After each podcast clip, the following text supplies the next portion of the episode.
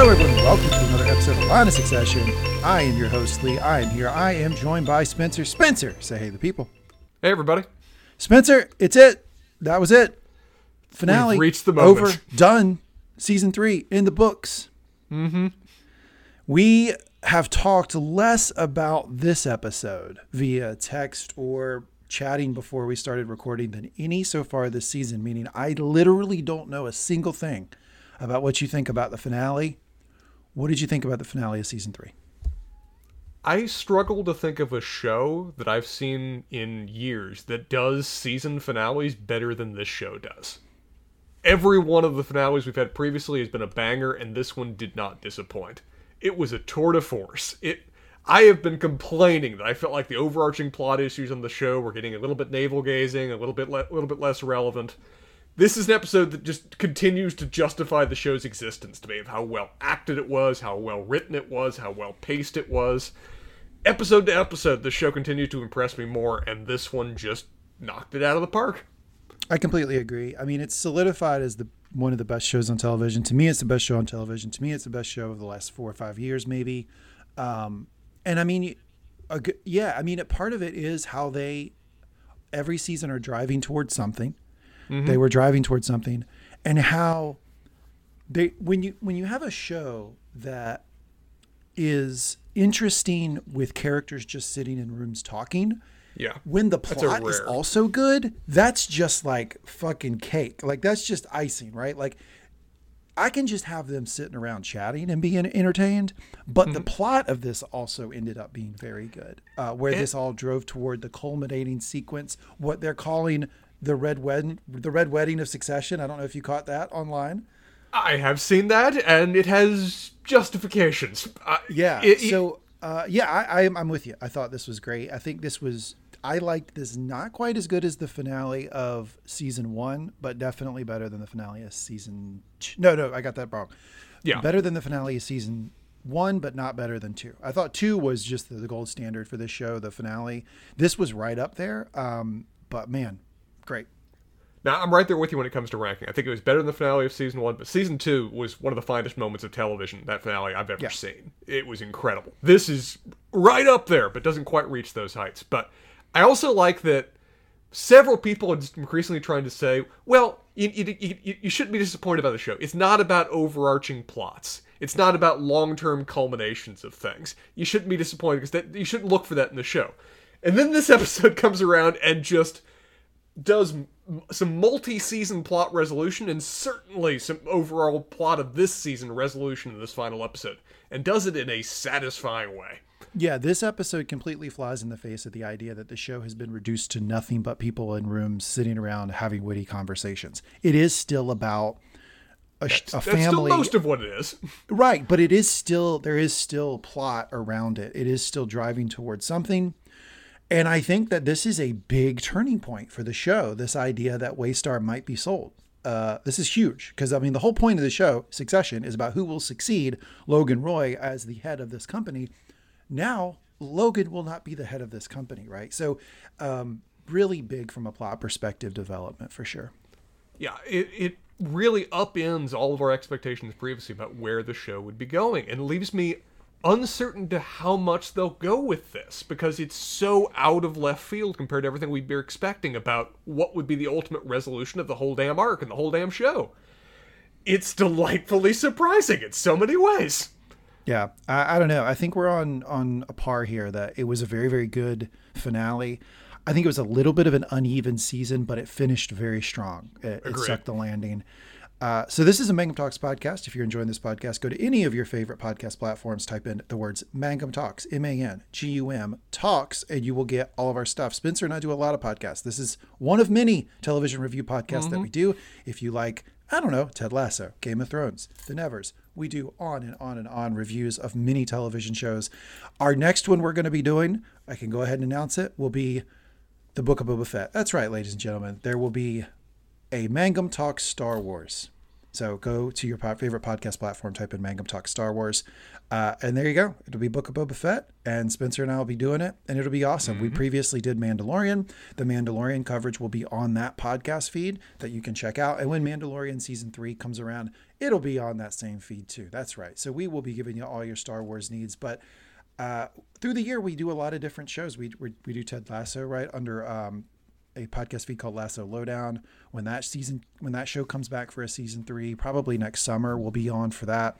So you can check out our stuff at any point uh, by typing in Mangum Talks at your favorite podcast platform or going to mangumtalks.com and seeing what we got going on. But that's enough of the housekeeping, Spencer. I think we have to drive right now toward our segments. Our segments start with me. I do the recap. That's right, Lee. I do the recap. I will be recapping a jam packed episode. The most notes I've ever done for this show, for sure. Hour and 15, hour and 20 minutes, heavy dialogue, most notes I've ever done. We'll be cranking through the recap. Then we'll do our awards for the episode, where we will do mm-hmm. Roy of the episode and line of succession, best line of the dialogue. And then what I'm hoping we can do is award Roy of the season. Absolutely. We got to do Roy of the season, which Roy run this won this season, and then we'll do Spencer's relationship advice of the episode. And like any segment that I give Spencer, wholly dependent upon how he's feeling today. I don't know if he's going to do relationship advice of the episode, relationship advice of the year, the show, the series so far. Who knows?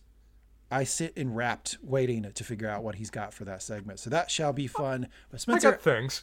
I think we need to do the recap. I think we need to jump into this bad boy. Oh, well, well, we can start right off with Am I required to wear a backwards trucker hat to work tomorrow? Based on what happened in this episode. You are not. You know what's funny is I think here's where we landed. So, predictions on the Kendall cliffhanger from episode eight. You had my wife Sarah, who firmly stated Kendall dead. Yeah. She thought Kendall was dead. One extreme, yes. Me, I thought Kendall coma. You thought Kendall coma, and I thought Kendall. You thought fine. Kendall was fucking around in the pool and that he Yeah, I think he was blowing bubbles. Like he was blowing bubbles, basically. Like he was Yeah. in a bath. Uh, all I three think wrong. I'm. I think I'm closer though. Uh, I'm not sure that you are because you you indicated that he was not in any sort of trouble at all. Oh, He's somewhere I- between the two. My guess us. was that he was in trouble, but he didn't die. You, I don't know. It's close. But It- it- point being, all wrong. yeah, Kendall not dead, saved by Comfrey. I don't think anyone had that one on their bingo card. Do, if do- you I, sitting around wondering, this Comfrey character, uh, just uh, just a sort of romantic interest for Greg? No, also serves No. the plot. She saved Kendall's life. saves the arguable hero of the show. Mog thought, I want to sleep over forever.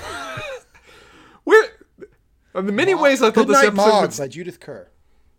In the many ways I thought this episode would start, Logan reading to Kendall's son a, ch- a what what what would you think is the age group of that book? Three to five max. Three to that? five, and that kid had to be 13. Yeah, maybe that worked a few seasons back.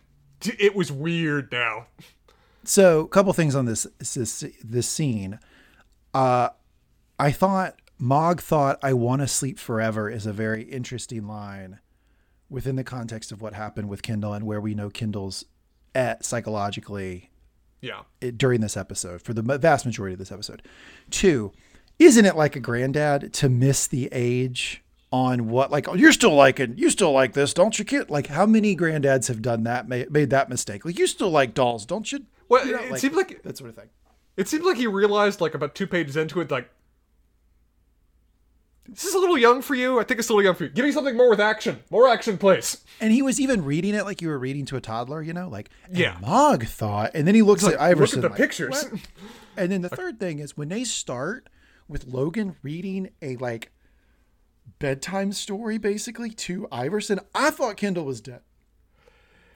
I thought this was Logan trying to calm the kids down. It had What? me all fucked up in the game.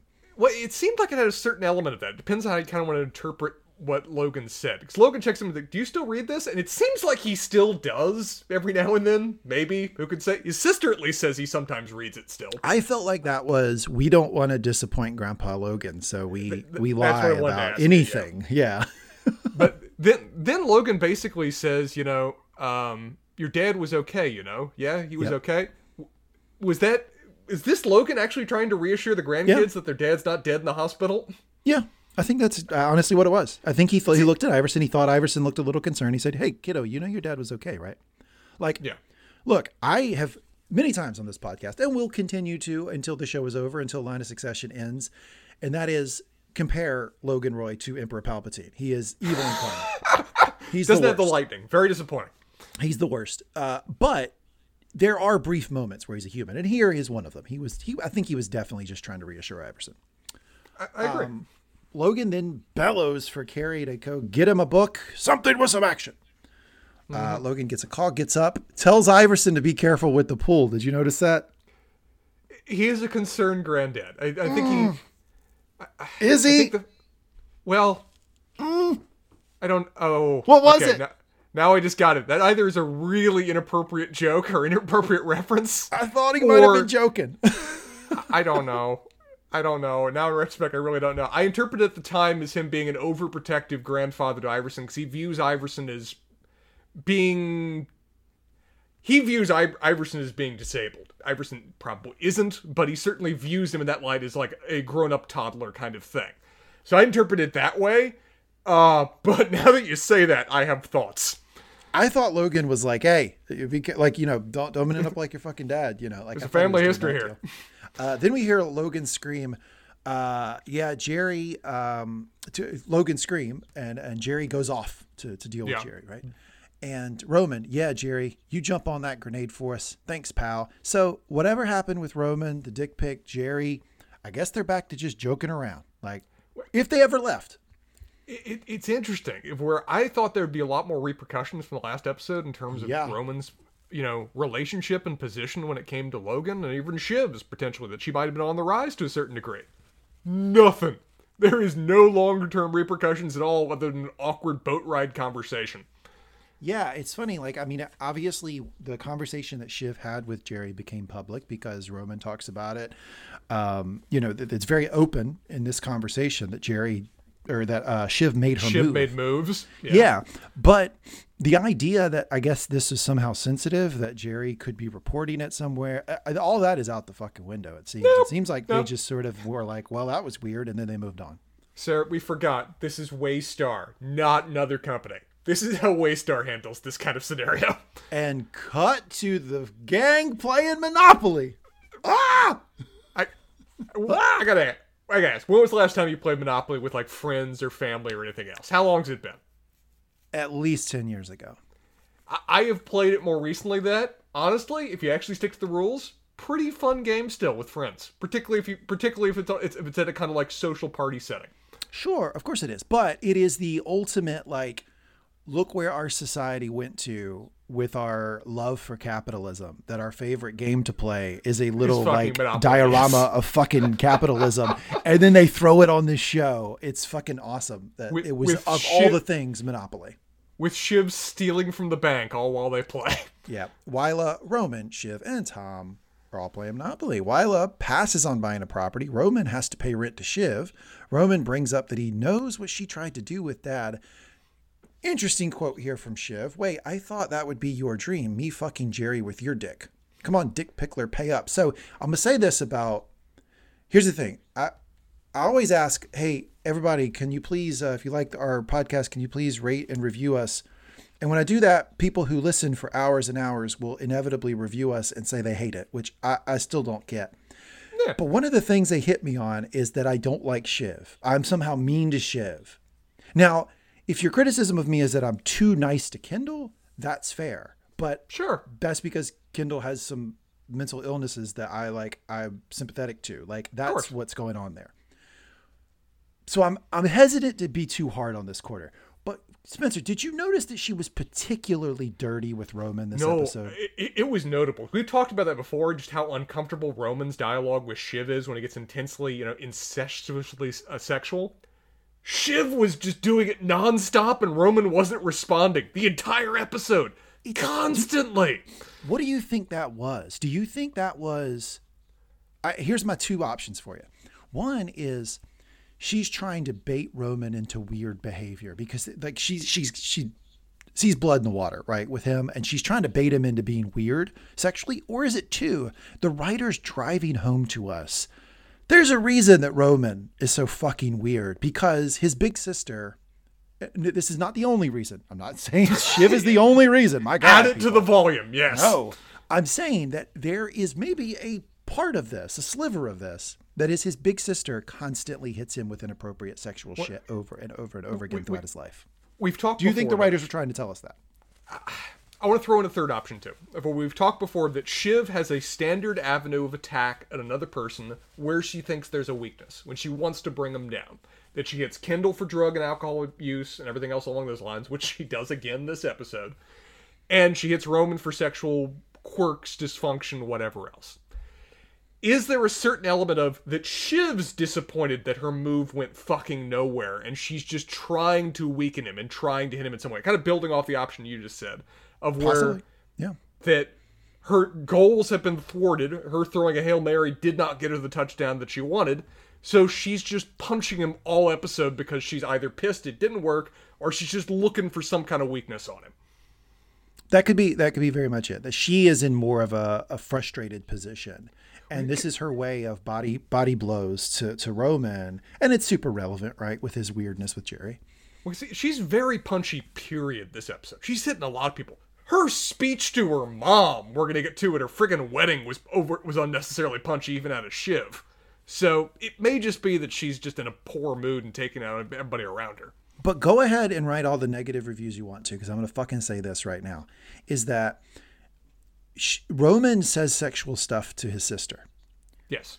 I don't feel super bad for her about that because she says a lot of really inappropriate sexual shit back to him, and and oftentimes initiates it.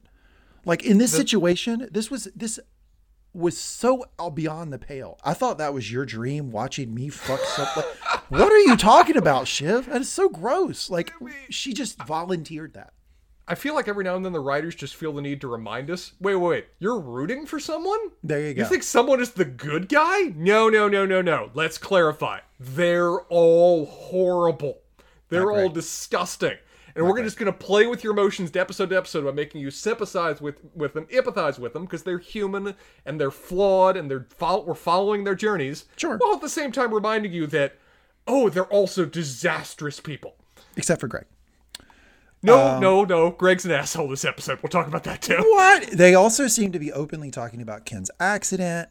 Yeah. They're not sure what to call it.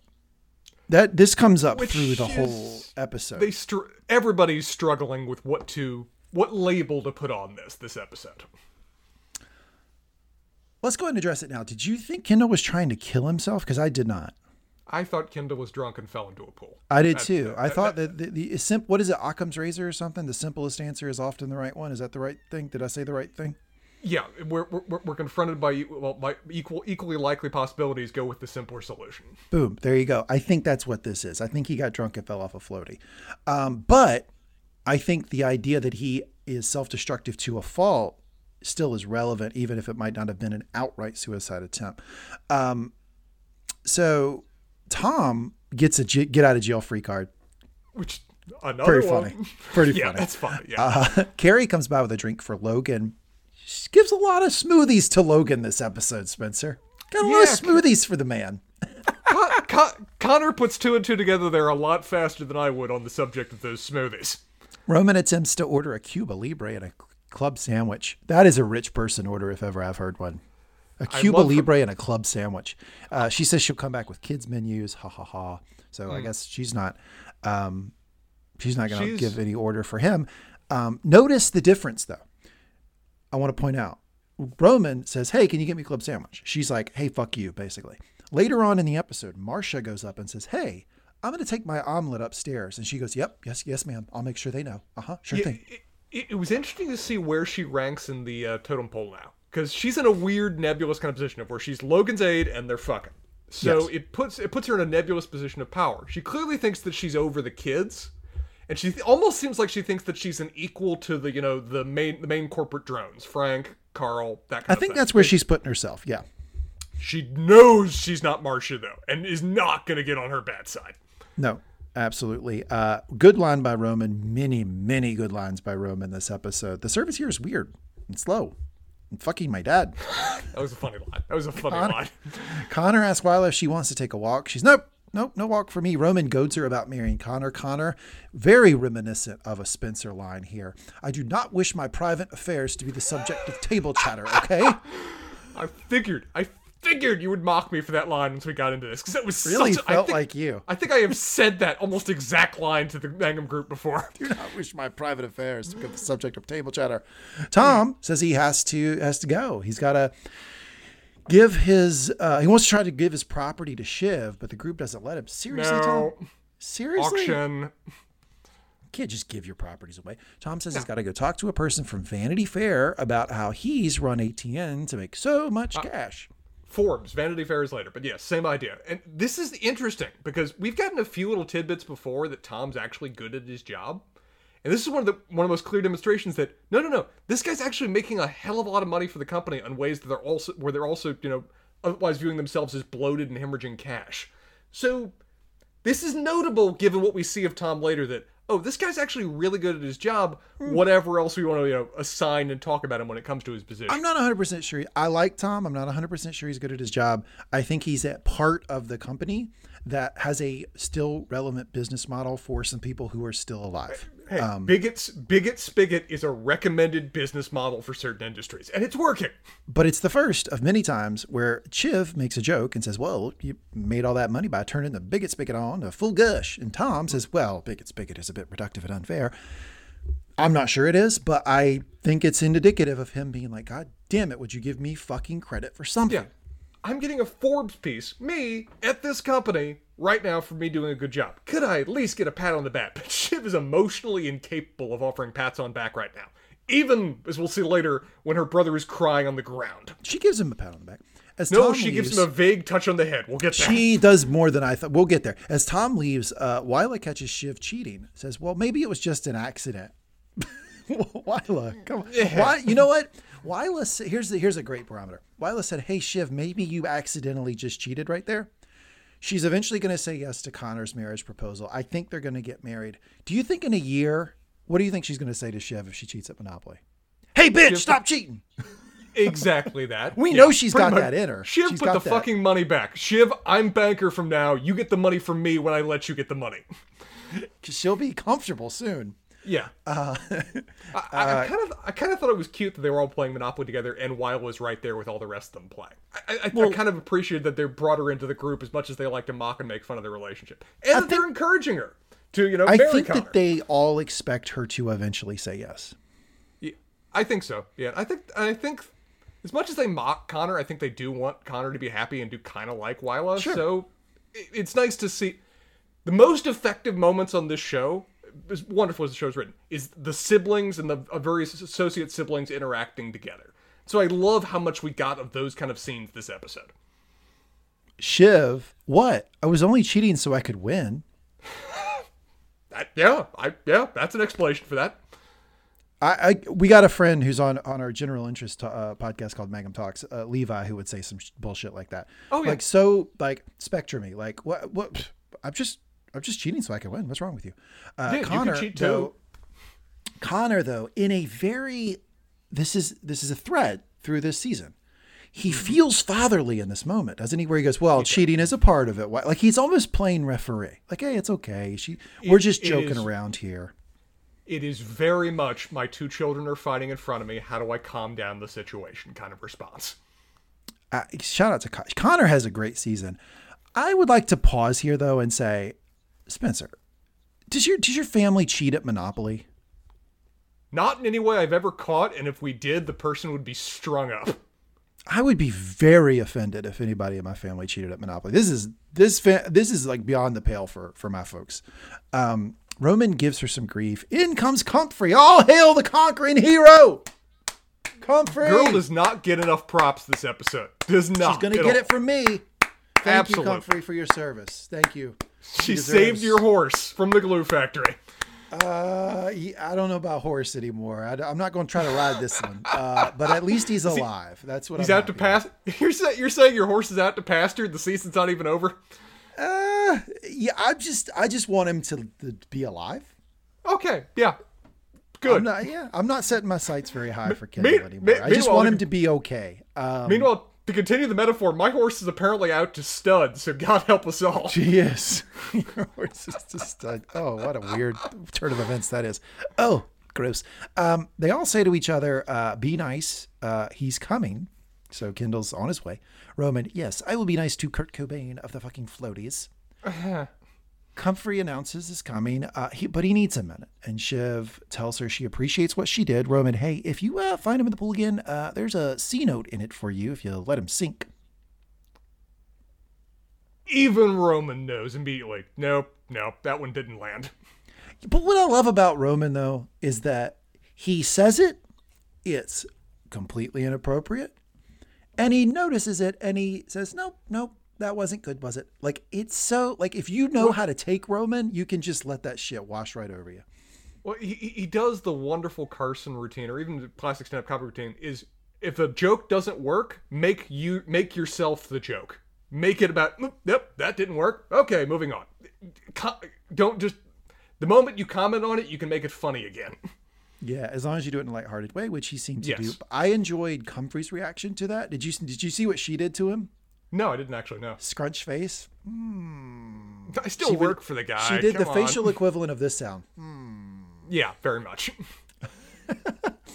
um, And uh, Comfrey then explains that he's fine. They just kept him overnight because uh, I I don't know why. Well, let me explain. I don't speak Italian, yeah, yeah, yeah. but let me do explain. One of two Uncle things Lee, occurred. help us here. One of two things occurred. One, Yeah. they did think it was a suicide attempt, in which case they do have to hold you for a period of time. In the United States, it's longer than a day. I don't know what it is in Italy, but they do have to hold you for a period of time if they They, think it's a they could suicide bake, attempt. they could regularly Baker Act you in the United States until they've confirmed you're not a threat to yourself or others. Right. Two, and the more likely case, is Kendall was so drunk by the time that he got there that they had to hold him overnight because he was in a dangerous state. Because once you get past a certain level of drunk, you are it is physically dangerous on your body to be that drunk. And so they have to they have to watch you as you come down. That's probably what happened. Either way, it's not a good sign. And Comfrey still working for the guys. Per, I think purposely being a bit vague in the details here. I don't think she was w- wanting to drop too much of it. Uh, in comes Ken. Spencer, how's my man? How's my man Ken look? Ken does not look good. Ken He does not look good. Ken has a, a moment of rebirth in this episode about two thirds, three fourths the way through. Before then, man does not look good at any point. No, it looked bad. Um, they are all like, uh, "Hey, Ken, uh, hey, buddy." Yeah. When you get a buddy, you know you're in bad shape. yeah. Kendall says, Buddy- "Let's not make a song and dance of it." Connor again playing the role of dad. Mm-hmm. Well, Ken, we will make a song and dance out of it. You nearly drowned. Connor's not let, willing to let this one be swept under the rug. This is a ser- this is this is a I'm I'm willing to believe and I think we have some evidence that Connor probably insisted about the intervention later too. I think so. Um, he says he fell off the bed. Ken, uh, one too many limoncellos, I would say. Connor just sort of says, "Yeah," um, because that's not like, you know, that you know, getting getting drunk is one thing. Getting so drunk you fall asleep face down in water is a, another level of drunk. so, to, to to the point of having to be rescued by your assistant. Not you fell away you woke up when you hit the water. Someone had to fish you to get you out to save your life. yeah, and we've talked about right, like Kendall's relationship with alcohol, and we see him drink a lot. We don't often see him trashed on alcohol, but this shows that he does have that gear where he will get like 0.2, 0.3, 0.4 drunk, right? Yeah, unwakeable um, kind of drunk. Yeah. Uh, you know what I was referencing there? 0.2, 0.3, 0.4? Blood alcohol, I presumed. There we go. I which was would just wondering nine- if you were with which- me. Yeah. No, no. I, I- I was looking at you. Okay, like four times the legal limit. Sure, but yeah. Good luck for him. Yeah, that's probably what he was, though. To get that drunk that you do that, you're probably at 0.3, 0.4, or something like that. Uh, the look Shiv gives him, um, oh, no. And then he, oh my God, Kendall, in a just a, ugh, like a sort of like, I can't go through the motions any more slow and pained, says, yeah, I've got some new lawyers, and uh, you know, we're just thinking about taking all the papers and communications from the last five years and putting it on Insta. Okay, I mean, who's your fucking lawyers? Like, uh, Jake Paul? Like, it, we're reaching that point clearly. I, I think it's notable that when Kendall, you know, kind of bellows out for his kids, very Logan style, and walks away, Comfrey feels the need to kind of turn them all and say, "Yeah, we've spoken to Vanity Fair, but it's more us calling them." She can barely even just keep a straight face when it comes to this job anymore. Right, because he he he goes on to explain that he's got some people. He's going to have a article with Vanity Fair, and he's just going to dump everything there. He goes to get his kids. They're like, "Hey, the kids can stay here." They clearly don't want to put too much on him, and he's like, "I'm not leaving them with reason. Logan," which is not a not a bad point. Um, I'm not sure I'd leave my kids with fucking Emperor Palpatine either. Fucking be Sith Lord, little Sith Lords by the time you pick them up for the next day. They'll, they'll eat plenty of good mozzarella. Greg, he seems good. And that's when Comfrey's like, don't worry about the Vanity Fair thing. Yeah. In comes Logan. He's on the phone. Roman says, Do you need me? No! He then asks Carl to go ahead uh, and he walks out. Uh, Gerri then gives uh, the lay of the land to the kids. Says, What? Look, DOJ is going to hit us with a massive fine. Hey, Spencer, the plot didn't we're go not, away.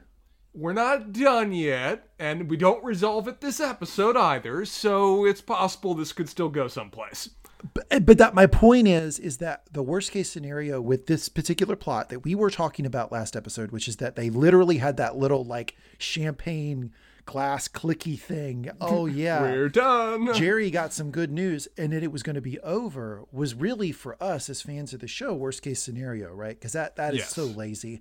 That's not what they're doing. There's still more meat on that bone she says Gojo, Gojo's market cap has overtaken them. So we were debating that last episode when that would happen. A, you you thought that would happen. I thought it wouldn't. Uh, so shout out to you. You you called that one. Uh, not a great situation. Quote: Gojo's board may be considering entertaining other options. Shiv panics. Ask Roman yeah. what the hell's going on. Calm down. Don't get all sweaty, Betty. I'll figure it out and drop it in an email. And I don't know if you noticed. As soon as he said this, Shiv looks at him and goes, "Thanks." it was really like hard to yeah. catch she just gives him a thanks. Logan then says, I'm going to meet Matsson to go get inside this. Roman asks Logan if he should go. No, stay here and play with your dick. We're not done yet when it came to the dick pic, but this seems to be almost all the fallout we're going to get. Yeah, basically, here's the thing. If the, if you are in the entitled class that is the Roy children, you can sexually harass someone who has told mm-hmm. you to your face not to repeatedly. do so. And you can keep doing it. And the worst thing that comes out of it is someone teases you. Yep. That is the world they're operating that he doesn't Again, get any more than this. We we wondered why there none of them were seriously afraid of prison. Cause this is what they've been raised in their entire lives. There are no repercussions. Yeah. Shiv then says, Well, I can go. And Logan then goes, Whoa, wait a second. I was just kidding. Uh, Roman, you could come with me. Come on, tumble dick. He's your pal. Let's go see Hans Christian Anderfuck and see if he's been telling us fairy tales. I love Lo- I love when Logan turns a phrase. You can see where Roman got this this stuff from. Yeah.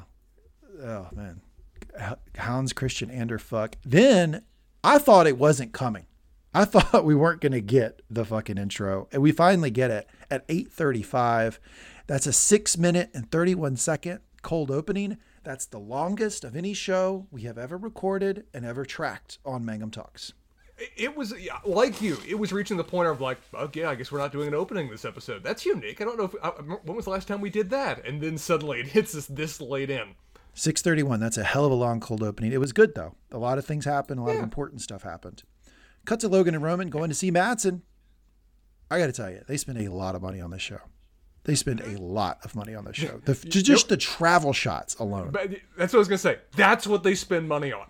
Travel shots, renting boats, renting helicopters, only the finest for their actors to go from point A to point B at various moments. None of this. Well, but God you know, knows how long they were they were filming in Italy for this.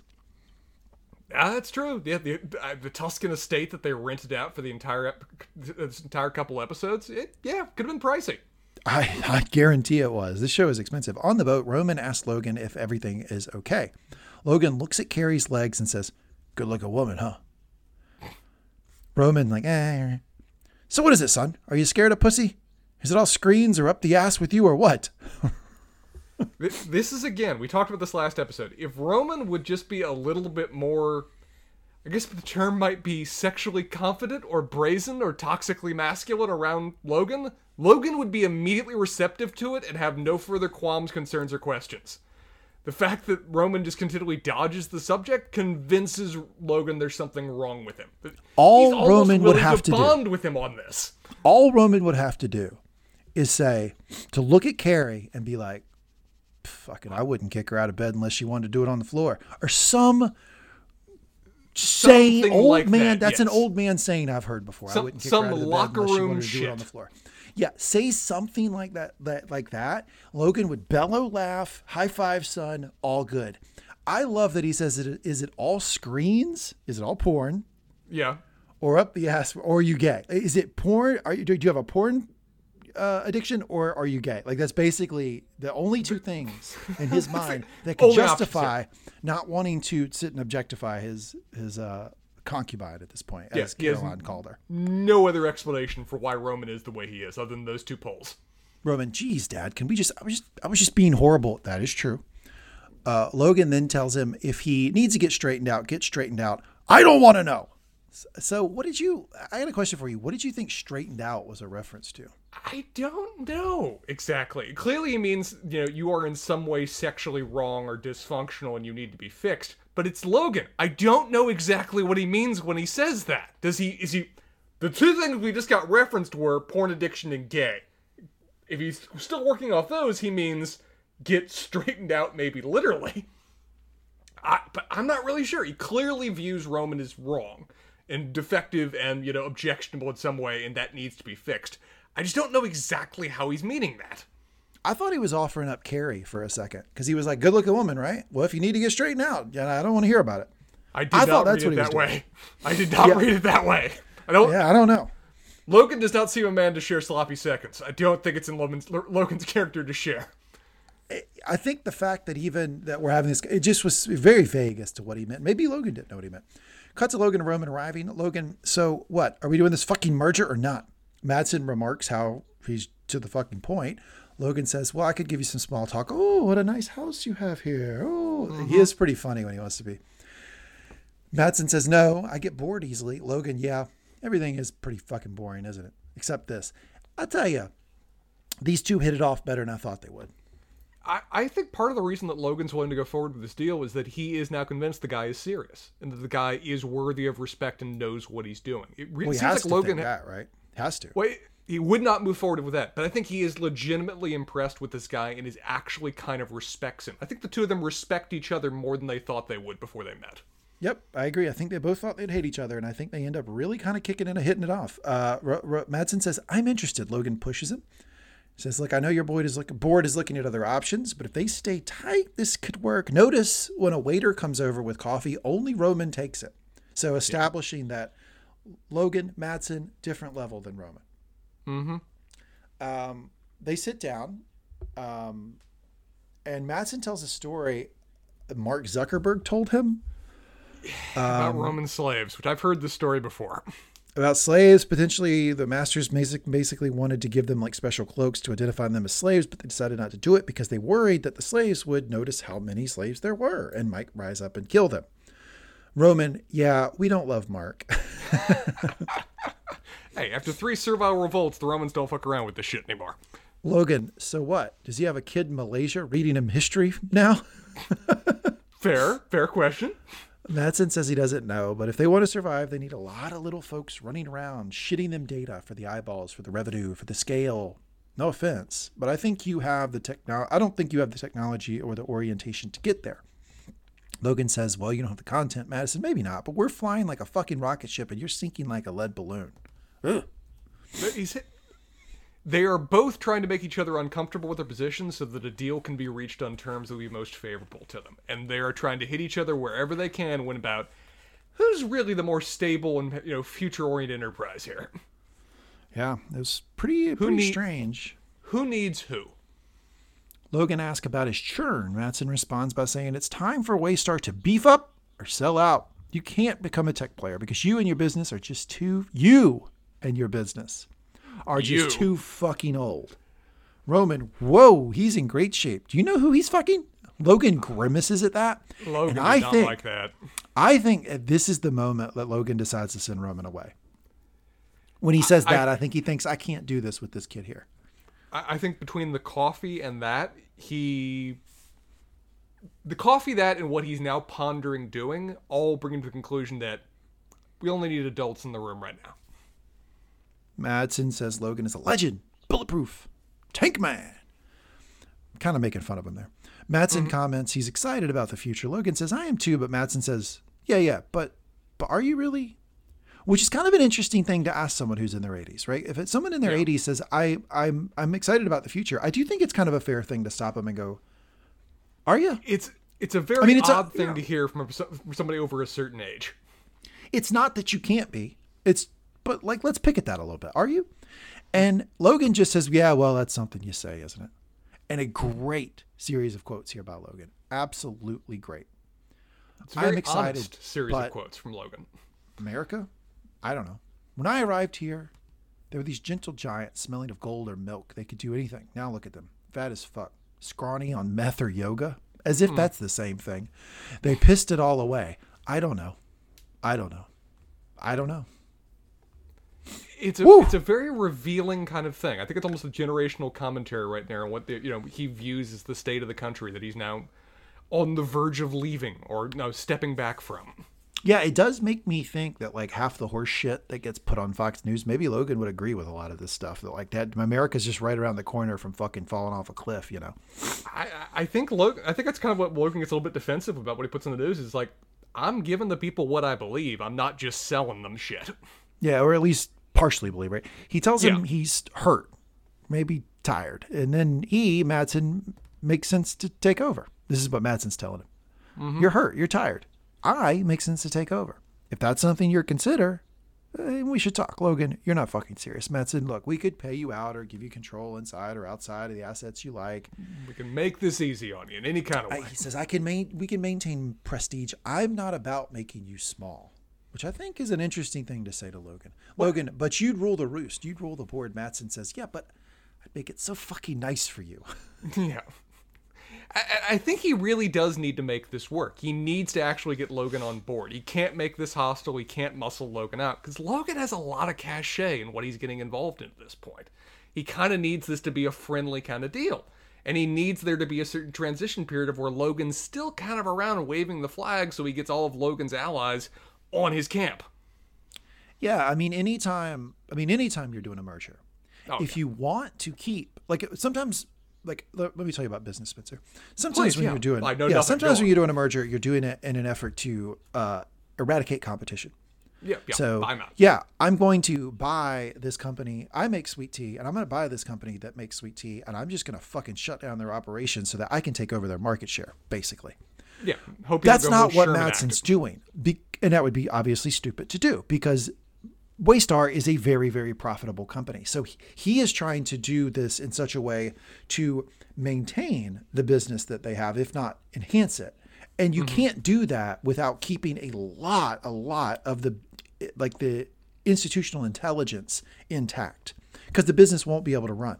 So he's he's starting with Logan, and I think he's going to feed down into the other other parts of this company to try to make sure that the folks who know how to run this business stay in place in order to keep it profitable.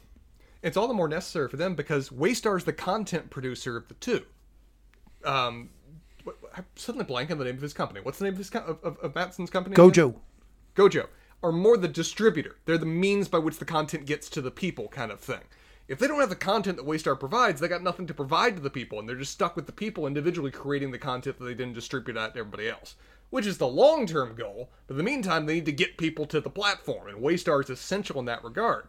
So if they're not happy, they're not getting the data and new content that they need to actually get the uh, user user numbers they need. Matsson goes on, says Roman would be absolutely essential to the integration, face of the family. He's reading him as the heir. He's reading him as the heir apparent. That's what he thought. As for the rest of Logan's top team, well, I'll assess them according to their abilities. Yike. Yikes. I don't like the that's a- sound of that that's at a all. scary line, yeah. Uh, Logan, this is not happening. Madison, Madison says, "Yep, nope, right. I see that. Yep." But I, you know, I had to ask, right? I had to ask. Uh, but hey, look, Logan. Why don't you stick Hang around, for a bit? Uh, let's see if some of the old deal has a shape, right? Side snacks, maybe some of that. You know, you have that Israeli AI operation, like some of the smaller stuff we could talk about. Logan says, "Huh?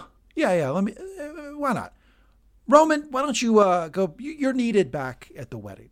Whoop, whoop, whoop. Warning bell should have been going off in Roman's head in this moment, but somehow he just shrugs it off. Roman is so stupid because Nightmarishly so. Matsson, Matsson, basically what Matsson did, I think, is he saw Logan's reaction and he read it correctly that he's interested, but he's not going to have an honest conversation in front of Roman about it. And he needed to figure out a way to give Logan an out. So he said, Oh, yeah, yep, I know, I know. Yeah, this is this is not going to happen anyway. Do you want to just like hang out a little bit? And that gave Logan the Logan doing the dance said, "Okay, Roman, you can go." Roman, a complete idiot, did not see any of this as a problem. I think Matsson even kind of telegraphed it a little bit. 'cause didn't he even say at one point thing at one point when they're, they're having the back and forth, he even says, "If it's a family thing, I get it." It's almost like he was telegraphing a little bit, saying, "Maybe we have this conversation in a minute. I get you. I get you. Let's go through the method. Let's go through the let's go through the little circles, and then we'll get to where we actually want to be." And let's go ahead and establish now why does the why do the kids hate the idea of Logan selling the company so much? Because they'll have to be assessed according to their individual merits. Exactly. They are not guaranteed high level jobs in this company. No. They are not given the opportunity to potentially take it over one day. Um, the, all the silver spoon stuff that they have been enjoying with Waystar, all ripped gone. out of their mouth. Now they might get They- money, but they won't have the prestige. They Power. won't have the job. They won't have the power. They won't have the revenue stream of the company coming in anymore. They, they could have billions in their name. This is a great deal for the company. This is a great deal for the shareholders. It's the absolute right move as part of their fiduciary responsibilities. But it makes them actually earn their keep if they want the power and the prestige that they've assumed all throughout their lives going forward. It's the idea of just having lots of money means nothing to them. They've always had lots of money. More money is irrelevant. It's the power that's everything that they built their lives around.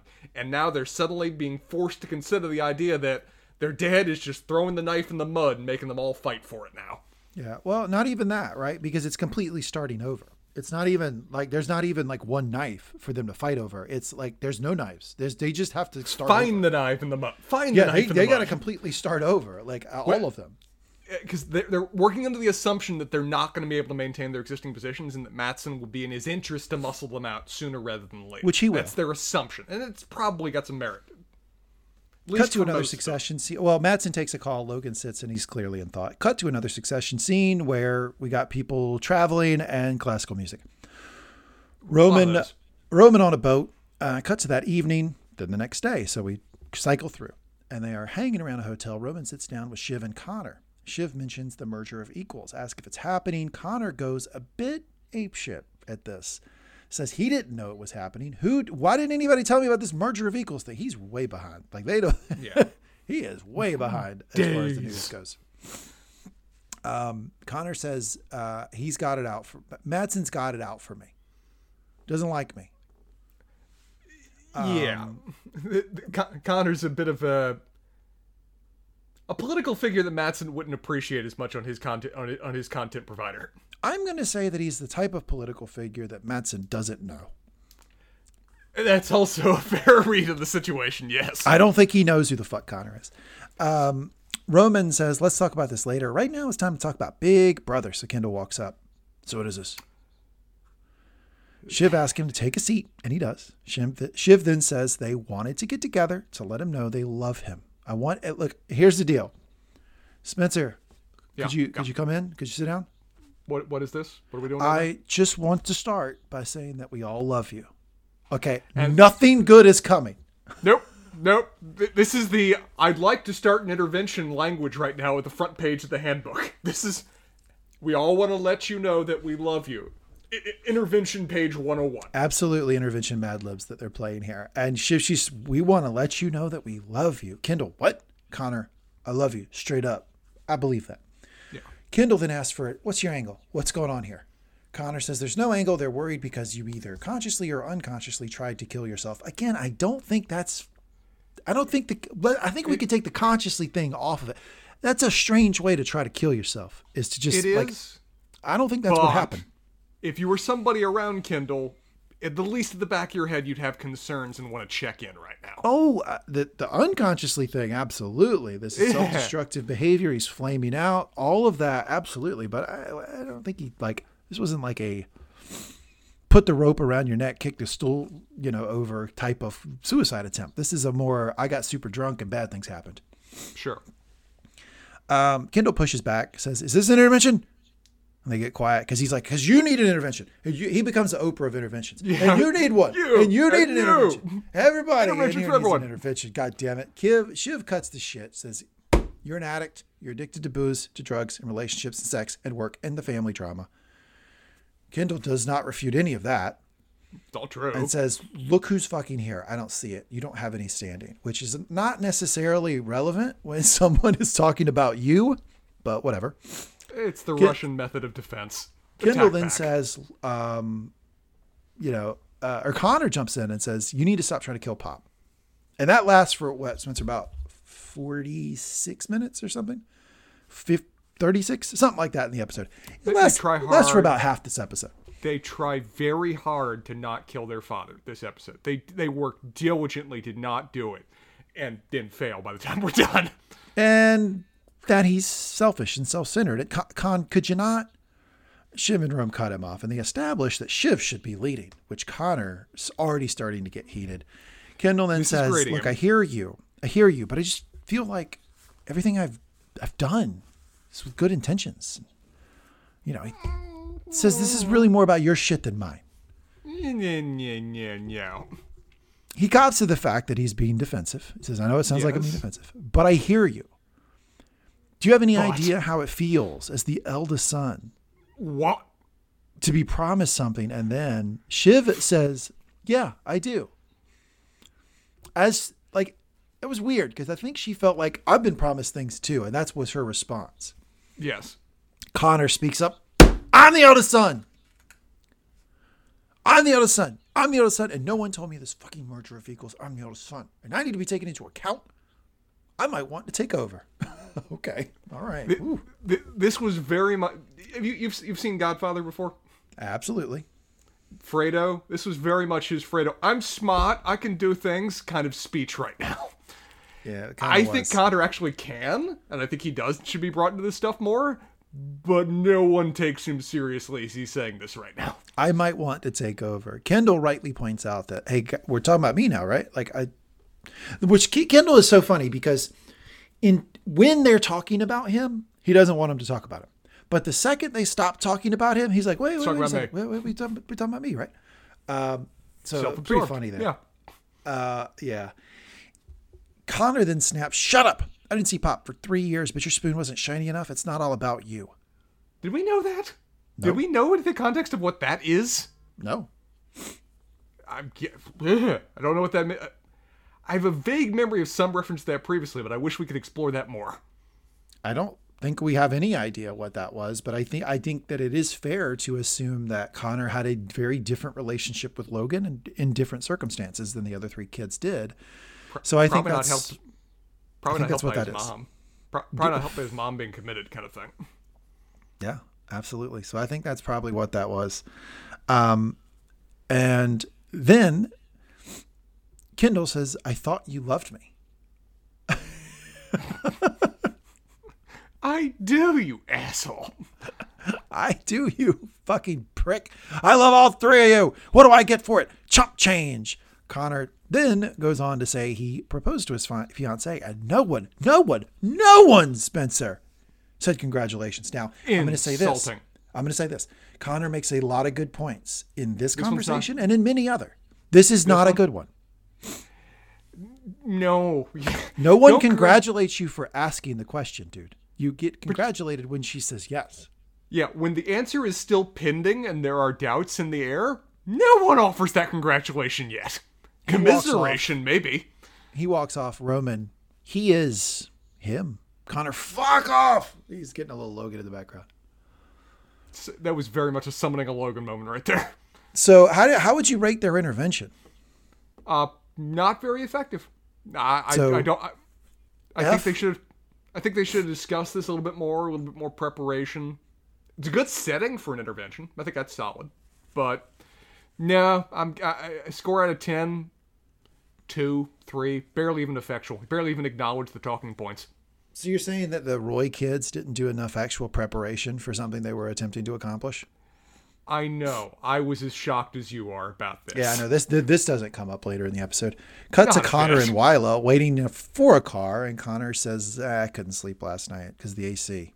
She's like, "The AC, huh?" Yeah, she knows it wasn't just the AC. He says, "Oh, and it, my goddamn family hates me. I'm gonna lose ATN to a goddamn Swede. He he has ATN. I'm confused. His campaign is fucked, and you're gonna leave me. And I love you. I really felt bad for Connor in this moment. I, I did too. I did too. What? So did Willa. She looks at him and says, "You're a nice man." Oh, And he's like, "Yeah, thanks. thanks. yeah, thanks. That, that helps me a lot. Appreciate it. Fuck it. Fuck it. Fuck it. Here it is. Here it is, Spencer. Say it. How Just bad say it. can it be? Oh God! Oh God! How Always bad what you can it be? hear. We'll have fun. Fuck it, right? Uh, if okay, you propose to a partner, and Yeah. that's what they say back to you in response. Fuck it. We'll have fun. How bad could it be? Do you walk right then, or do you do what Connor did? Well, I absolutely walk. I would have walked the second I asked, and she said like she, she said no in it so many words for so. I mean, like someone knows if they want to marry you. The, the, this thing of I gotta have a think like that. None of that was good. I would have been out of this thing way before this. But I, I'll say that this is actually within character. I think for Connor. Oh yeah, Because Connor Very has- sadly. Well, no, probably not the way you're thinking.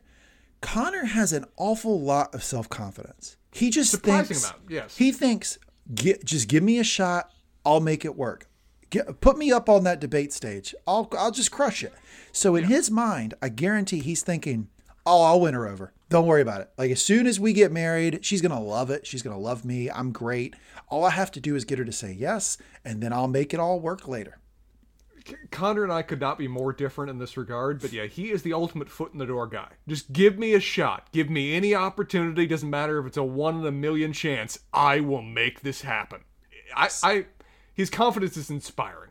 So you don't feel good about "fuck it" as an answer to "Will you marry me"? No, God no. That would break me as a person if I like. I take the emotional commitment to tell another person I love you and like to marry you, and their response is, "Eh, how bad could it be?" Funk, knife through the heart, kind of moment. I think what I think fuck it to some of the younger audience might be an acceptable answer to will you marry me.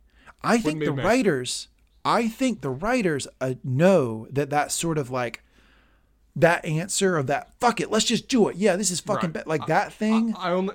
It's the They I only wanted to live kind of disabuse- Yeah, they wanted to disabuse the watcher that that's what that it was. And so they gave her the line how bad can it be? That is probably a, re- a reasonable read of the situation, but I think we're both of the same mindset that whatever confidence we can summon in the world, we would not have taken this as well as Connor clearly does. Then you just get more he- dramatic. Go ahead. Because he's beaming. He's just excited. He's yelling, fuck it, too. They're getting in the car. And as he's still smiling as they get in the car, we focus briefly on Willa's face. Yeah. And Oh, I think it's very much a what the fuck did I just do out of vague guilt and caring for this man? Yep. You're a nice man. You're a nice man is something you say to an old person too. yeah. Then we get more dramatic music playing. Frank and Carl arrive. They ask Logan. Um, they ask uh, Kerry about Logan.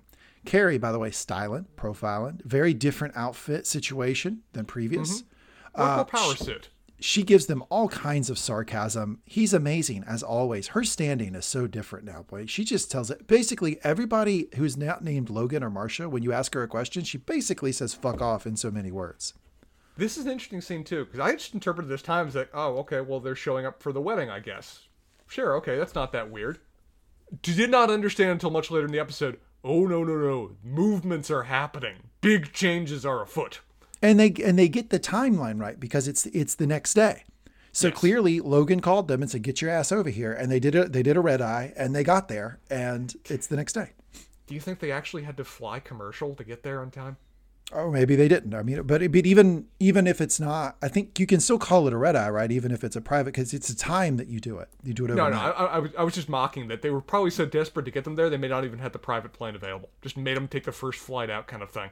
Yeah, who knows? Uh, I, but they did say they were going to quit the PJs, and I trust them on that. So We've seen a lot of evidence to support that kind of decision.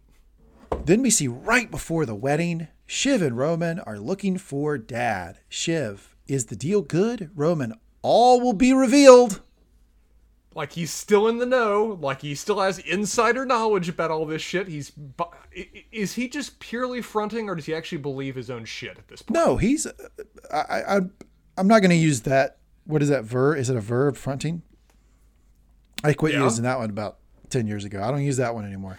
Um, but he he's doing something. he's doing something, and he he. I don't think he believes it. Obviously, he does. He knows he doesn't know it. And and Shiv on his shit, no can read him like a fucking book. Immediately is like, you don't know jack shit, do you? You don't Yeah. fucking know a thing. You don't know a thing. And he he's also not making any effort to ask either. It's like you know, going out and asking would be revealing how weak he actually is in this moment. And I honestly believe Shiv reads his reactions better than his initial statement. So when he goes, uh, all will be revealed, I think when she goes, you don't know jack shit, do you? His reaction to that, where he gets all like, that's Yeah, when she knows. She knows. Yeah. That's that's the second. Yep. Then we see Peter come storming out, looking for someone. Wonder who that could be. Hmm. I find him to be just a completely pathetic man. I don't know about you. we, we've given no no grounds to think otherwise. I don't like this Peter character. Shiv and Roman are talking a lot of the lot of Shiv Roman time in this episode. A whole Mm-hmm. I lot. appreciated it. Way more than I would have expected based on the last episode. I thought Roman would be like to the corner, but instead Shiv seems to have buddied up to him. How many times have we thought that, well, man, that's the end of their relationship. Oh, man, they got to be on the outs now. And then the next episode, they're just talking like nothing happened. The cyclical nature of just abuse and sniping these characters go through is just tragic. I think that's that we I think that is a perfect way to describe the dynamic between the three of them. Because Kendall, Roman, and Shiv, there's so many moments where you think they just fucking hate each other, and then the very next episode they're like, "Hey, Ken, what's up, bud?" Like they, Yeah. I don't know. Did you, I guess they did you hear mom got married? Yeah. yeah, I guess they just try to fucking murder each other in their sleep, like every single night growing up, and they're just used to this. They got rep, they got their reps in. I would have loved to have seen them in a room with bunk beds at like age 9, 10. How these kids interacted with each other. It, it, you think it would be almost exactly the same, just writ small? Do you think you could have dealt with that as a kid? Do you think you could have dealt with being in that environment? No. No, I would have been very much the Connor just gets the fuck away from you everybody to try to run away, thing. right? See, that's what I was going. to I don't.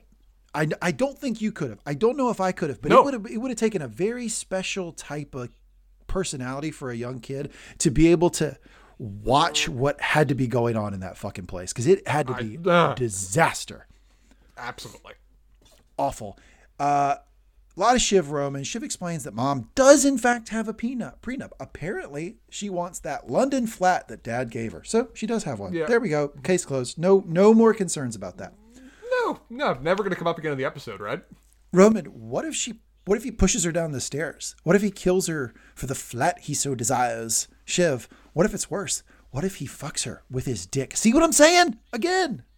Every opportunity in rapid succession coming up too. She drops like four in the same wedding wedding walk up. But you know what makes me really this that, that this was actually so funny, and I don't know if you caught it. You most people wouldn't if they weren't following with the subtitles because she says, "What if it's worse? What if he fucks her with his dick?" And Roman, as the as the camera's panning away, Roman goes, "Hello, children," fucking with her. Like I saw that. There's yeah. kids around. Well, the, the kids do walk by as she does this. It's- Hello, children. Yeah. Cut to Greg. Great Greg episode. He's asking Tom to chat. With, Could you talk to Comfrey for me? Apparently, Greg wants to make a move on the princess. Yeah, it's a princess, my friend. Greg, Tom astutely asks questions if she's a princess. We thought she was a countess. Greg Yeah. explains that apparently, apparently, she's like eighth in line for the throne of Luxembourg. Which is a duchy, so she's not a princess, but we'll return to this. He's gonna be a yeah. Is gonna. He, Greg's gonna be royalty. Woo! I love Tom's Go, Greg. description of this. Like, Go, Greg. "Hey, What, what is Tom's exact quote? It's like, man, Greg, that's like one plane crash away from being the weirdest royalty. I've got it right here. Please. Eighth in line. Greg, you marry her, you're a plane crash away bec- from becoming Europe's weirdest king. Greg, don't be silly. that reaction is almost funnier than the rest of it. Don't be silly. Hey, you talk. We talked about Connor having surprising amount of just optimism and self confidence. Greg is a surprising addition to that list of where that man has a very impressive amount of ambition about where he thinks he could end up in life. Dude, you off a couple of hemophiliacs and you'll be the king of Luxembourg. You sound like a fancy cookie. Greg, it's actually a grand duchy. There we go. It's something to do with the Congress of Vienna. I love he's just dropping that. It's like you, you you briefly read a textbook or the Wikipedia page about how Luxembourg came into existence. Oh no, no, it's it's something to do with the Congress of Vienna. She doesn't like to talk about it, but we do talk about it quite a bit. I gotta say, Greg and Tom in this episode are elite. Oh, elite. Oh, they're elite. Okay, read this for me. Read this for me. We haven't seen much of the two of them interact, but based purely on his descriptions and what you've seen, do you think there's actually potential between Greg and the Comtessa? yeah, You do? yeah, I do. Absolutely. Sure, why not? Because, dude, like so much of relationships is confidence. So much. It's true. Greg thinks Greg th- when he talks to her, he thinks he should be talking to her. And not that is half the fucking battle, if not more, with a woman in her position. Because Yeah. the vast majority of men who talk to her think that they shouldn't be talking to her. But She's Greg, she's too pretty. She's too she's too high society. Greg just walks our- in like he owns the room. our goofy, dumb little beagle, he just runs right up. He just doesn't know any better. You he just nuzzles of, her. You have moments of brilliance where you perfectly describe a character, but our goofy dumb little beagle is the most accurate description of Greg I've ever heard. That's exact. He d- just he doesn't know any different, and the fact that he talk, he's so willing to put himself in front of her, to have confidence when he talks to her, and to be his very um, memorable self. I w- I'm going Oh, to yeah. call it. He is that. I think I would be. I'm going to bet you. We're, we're gonna. it- It's going to be an interesting bet because it's going to be like two years before this pays. We're going to start the next season with Greg dating the, the duchy, the, the the the countess. This is your call. This is your Yeah. backwards trucker hat bet right now. Absolutely. I think so. Okay. I think he's got it in. Uh, She she even we'll get to it. Um then in comes Roman. Um Tom bemoans that if Roman marries her, he'll invade France. I love love the two of them talking with each other. It's so great. Cut to Kerry walking in and giving Logan some sort of smoothie. She seems quite determined. Did you notice the camera really focusing in on her face as she's walking in and out, being super determined? Absolutely. Uh, it- it- her you went to about rise as a character. Her rise to be the center of this episode in a lot of scenes in a lot of ways is shocking. Her her- just being a background character five or six episodes ago.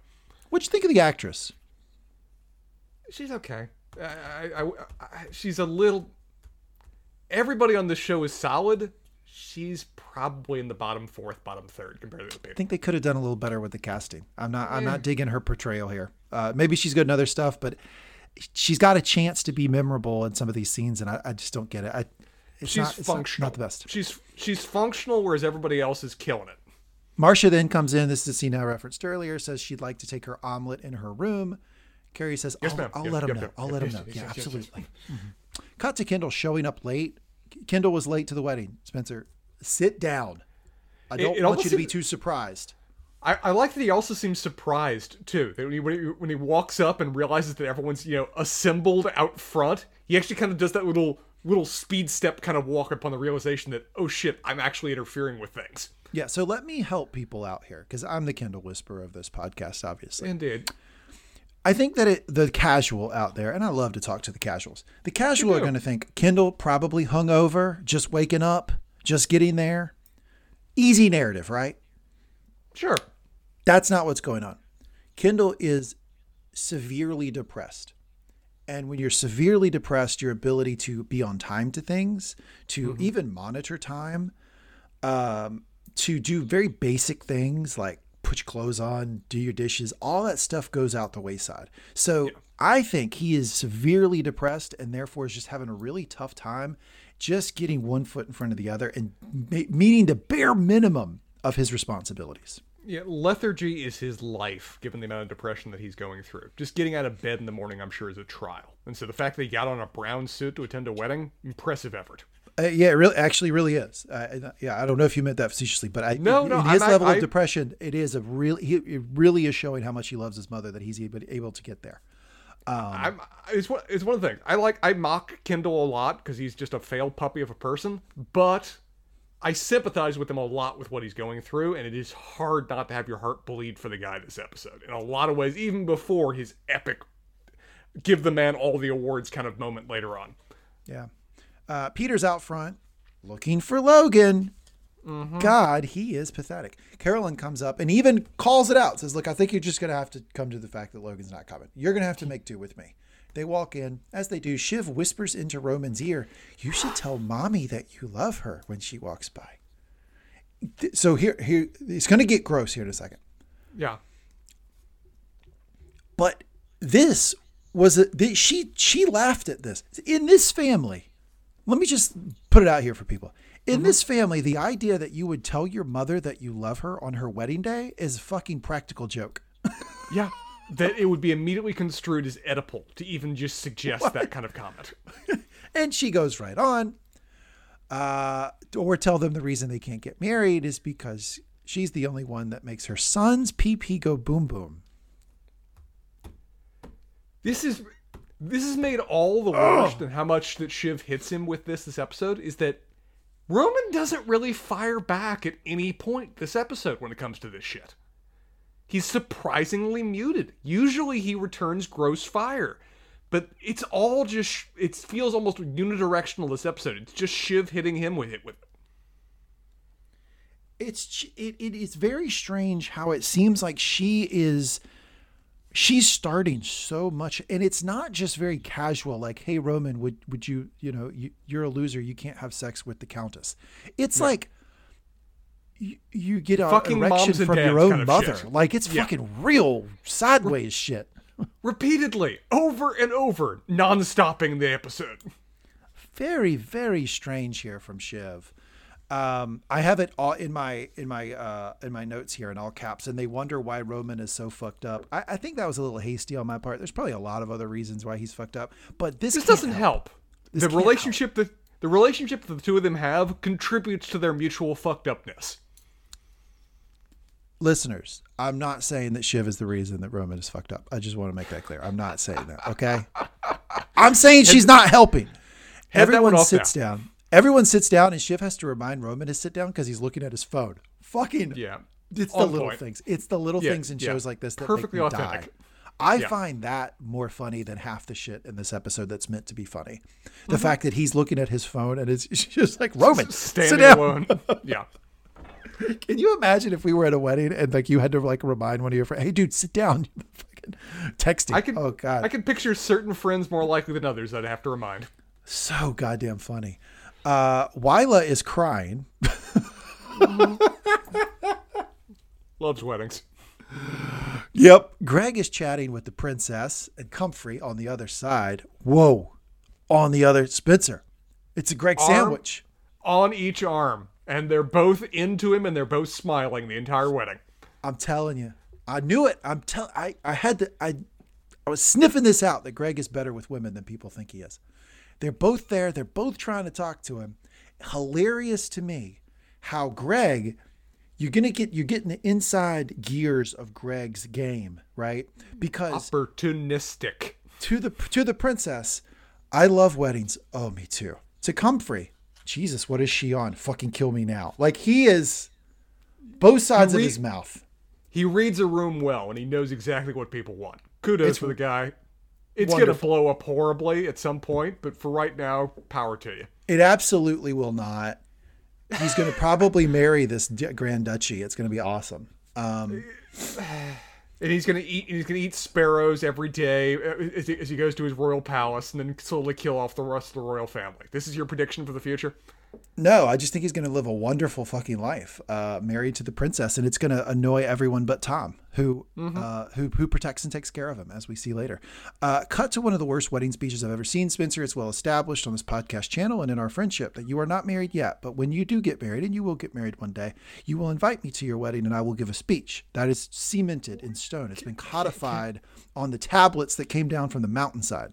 Can I count on you to for it to be at least marginally better than what Shiv gives us this episode? I was going to, and I know I'm. This is a stretch here. I was going to promise you to be better than Shiv. You know, it's the big gestures that you make that promise. just sell our friendship. I will do I know better. You're going out there. I will do better than the first words that came to mind were shit, no, what, bitch, and other ones like totally and unprepared. Holy fuck! Hot right out of the gate. Score this over time. I, want to know what the progression is. I- at some moments, she hits mediocre, I think, when it comes to this wedding speech. But generally, it's just horrible. Fucking terrible. She again goes on to call her mother a constant in her life, constant pain, and that. I thought that was actually like a weak joke. Like not even like like I'm not saying like oh I'm so offended that you say I'm saying that that just is lame. Like that wasn't Yeah. good. Uh, notice Peter. I just want to point out he's buzzing away like a cheap bottle of prosecco over there. I just want to point that out. Yes, he is. Uh, Shiv, um, but I love her anyway. I have no doubt, Peter, that you will be. Uh, you'll never be bored in the brief time you were married. Uh, there is no one like my mother. You are a lucky guy, and I'm jealous of the time you get to spend with her. I hope that your marriage is as rich and happy, rewarding and fulfilling as mine. Dum dum dum. Yeah, gra- grabs Woo! Thomas the prop foreshadow, during this moment. Yeah. Yeah, unbelievable. Uh, I'm going to say that as a wedding, like if the point of the wedding speech is to entertain the audience, Yeah. I'm going to give her a C plus. Better than I would have thought. If the point of the wedding speech is to, which I think the point of the wedding speech is, is to first and foremost indicate to your loved one that you care about them, and one B entertain the audience. I'm going to say an F plus. Can, can you get an F plus Fair. maybe? F plus, F plus can count. This was a high failing grade. yeah, it was not great. Um, so uh, then we have Marcia who excuses herself. Shiv, do you think she knows something? What if it's all falling apart? Shiv has like gotten, you know what? Like One track Kendall, right you know what Kendall needs to do? He needs to lean over to Shiv and be like, "Hey, lay off the drugs, would you?" You're getting a little Stop putting cocaine in your drink, please. Jesus, you're getting a little bit, uh, you know, good God, Shiv, you're, you're in your own head here. Um, Connor uh, walks up and Shiv apologizes. Connor, so guess who's going to get married to the greatest gal in the world? A lot of Spencer quotes here from Connor. Fuck you. Yeah, totally. But fuck you. They do actually now offer him congrats, which is They when you do. should. And it feels sincere. which is when you should. Connor then mentions that folks are being weird. Logan's inner circle is not easy to find. Logan then pull Connor then pulls out something that looks like a dried piece of vegetation, maybe. Or a penis. Or an aged an, an, an aged historical penis in some variety. Which is what Roman says. Connor says, no, it's maca root. For Ro- Logan's smoothie, he's working on his baby batter. Ugh. Oh, oh, it's your dad, sir. Don't describe it in those terms. That's just a, gr- even if it's like, you're, that's just a, gr- batter is so, gr- that's a gross word, batter. Um, and apparently this, uh, all, just ta- take notes, take some notes here, Spencer. This, um, almond root, walnuts are all things that you need to take when you're trying to make your sperm more potent. So, you know, make sure you document that. Uh, as if I don't already know. But yes, go on. Isn't that it's so strange? It's such a strange thing. I'm going to tell you that the idea that Logan would sell sell Waystar Royco was a little startling to me. The idea that Logan would is trying to impregnate fucking Kerry. Yeah, if we're, if we're ranking those, that one was still. I feel like that one was just kind of brushed under the rug as we were chatting What? by in this episode. But that was like, oh, didn't ponder that was the direction we were going in. Ugh, that is. ugh. So this freaks out Roman and Shiv. Very Shakespearean here. Um, uh, he's going to be rocking sperm like a little catfish. Uh, sperm's like a little catfish. Strange line from Rom- uh, Connor. Shiv, Connor, please Jesus, stop. I feel ill. Shiv speaking for all of us there. Roman, okay, well, we need to find a plan to kill this baby. Like, it just. no time. Just priorities. Okay, baby we need a plan die. to kill this baby. Yeah, we need to go full Lion King on the situation right here. So if there is one constant here in the episode, it is that Shiv and Roman are at each other's hip the entire episode. She's making sexual jokes to him, and they are trying to protect their their spot. Yes. They want to protect what's theirs. They are very, very concerned about losing things. Very much that, be it from potential future proto family members or boards taking over, taking off their inheritance. They are setting boundaries on what is theirs and what can be touched. And you know, it's again, I point out the little things in acting. I want to point out the guy who plays Tom because Tom walks up and Shiv explains that Logan is trying for a baby, and he gives a world class what? It's a, what? Yeah. and, and, and then immediately transitions from that moment to go, hey, what does he refer to it as? Is, what, what, what does he say about it? Hey, space race or something like that about it? yeah, he does. He says, "Well, maybe we should get going space race." And Roman immediately gets excited and views a time to start I've punching back at his sister. She cannot get pregnant because if she could, she would have already. She has had a lot of sex with a lot of men. if it was good. I love that line. If it was going to happen, every prior opportunity would have would have led to it at least once. It would have happened already. She's had a lot of sex with a lot of men. Perfect way of putting that. Tom, Um, just Tom, I love Tom's just unflappable way of saying like he just like leans in, still smiling. Oh, we're going to freeze. I know, Roman. You well, you know why she's making you do that, right? She's gonna make you carry it. You're gonna have to poop out your own baby and squeeze out your little Tommy tits for man milk. You notice this actually makes Tom laugh. I think it might have made the actor laugh. They're very cagey in this show about telling you what's improv or what's not. The only thing I know for certain is that they do allow improv. They allow their actors, all of their main cast, to improv at will. I just feel like there. I I think it's a lot of Kieran Culkin stuff. It has. It just has to be. I, I just feel like this might have been a little improv. I, either it is, or some of the writers just have such a perfect read on what his dialogue should be in, in any given moment. Eh, the lines that he spits out are just so delightfully Roman. Okay, so I give a lot of credit to the writing on the show. Are you ready for me to criticize it? Go on, please. I get a little annoyed with the cadence. What, Uh, mm, so, uh, you uh, think that uh, mm, uh, mm, er, er. there's a lot of that in this show. they're going for like a Joss Whedon kind of realism that you know people don't talk in perfectly highfalutin, uh, you know, West Wing kind of sentences. But it gets a little frustrating that "uh" is probably the most common phrase actually uttered in the script. I know. And like I and I love look and our friend BJ who does another pod with me that we do uh, reviewing Amazon's Wheel of Time series called As Wheel of Time Turns. BJ doesn't listen to this podcast because he doesn't want succession. If he did, he'd be so angry with me because I get on his ass so much about saying uh and um on podcast. Yet my favorite show on television says uh and um every other fucking word in the dialogue. What? It's constant. I think there's a balance to be achieved. I mean, as much as I love Aaron Sorkin's material, some of his stuff gets just so this is a play, this isn't real life kind of style of dialogue that you Yeah. lose track of any sense of realism. But you can go a little bit too far. It's like, why do all of your characters feel like they have speech impediments? Well, and and particularly Shiv, they, they give her a lot of the the very first thing she says is, uh, uh, that she does that a lot. Um, anyway, that's criticism over. Enter Gerri, and she says the most corporate, white collar, upper crust gossip of all time. I just heard Larry Vandestant's PJ landed at El Dante, and he's headed for Lake Maggiore. Fucking a. I understood Woo! some of those words. That is some upper crust shit. Apparently, this guy helps with financing, and they are confused. Why? Because this is supposed to be an all stock deal. Gerri then asks them to split up and pool. Uh, Roman says he's going to talk to Kerry, asks Shiv to talk to Marcia. Shiv, sure, I'll scale the north face of the fucking Eiger. Jesus, fuck. Yeah, Shiv's on tilt when it comes to these kind of moments. She does not like to be out of the know, and man, are they out of it right now. And Shiv looks great this episode, as she does all episodes. Sarah Snook is gorgeous. sure. This uh, this dress looks really uncomfortable. She look yeah, she's trying to maneuver around, especially that scene with Kendall. She looks very uncomfortable.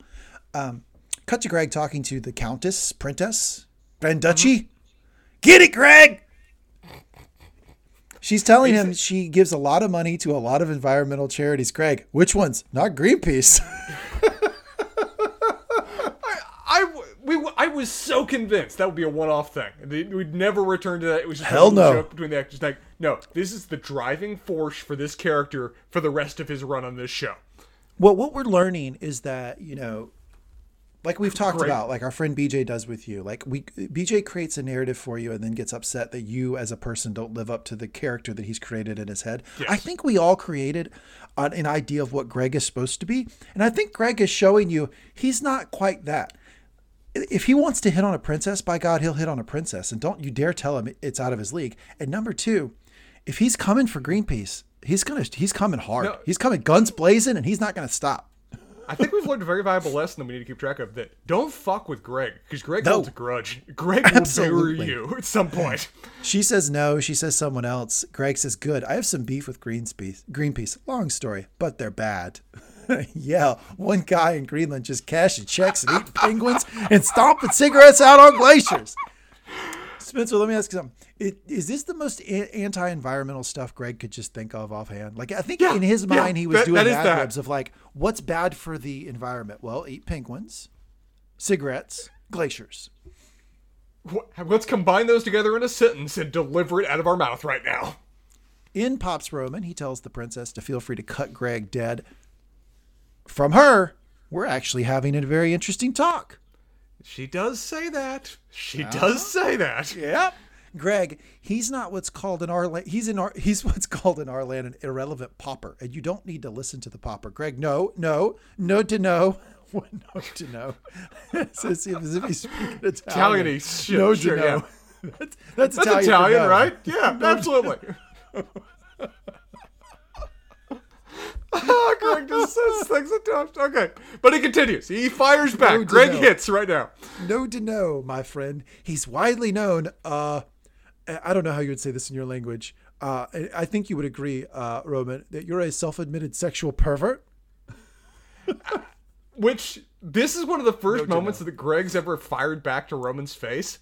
Roman is kind of just like silenced by this and just walks away. But I think he decides I can't. Like he's ready to really brawl here in front of her to try to show like who's tougher. And I actually have a job, so he just stops. He goes, "Okay, yeah." blah, blah, blah." But she does say you're an interesting family, which is funny. Roman says, jokes aside, uh, he wants to hear from Greg's assistant network. I feel like this is very realistic. Very, very. And it's clear that they don't want to say the word Slack, so they have some other name of the software that they use, but it's basically It- it- Slack. it's Slack.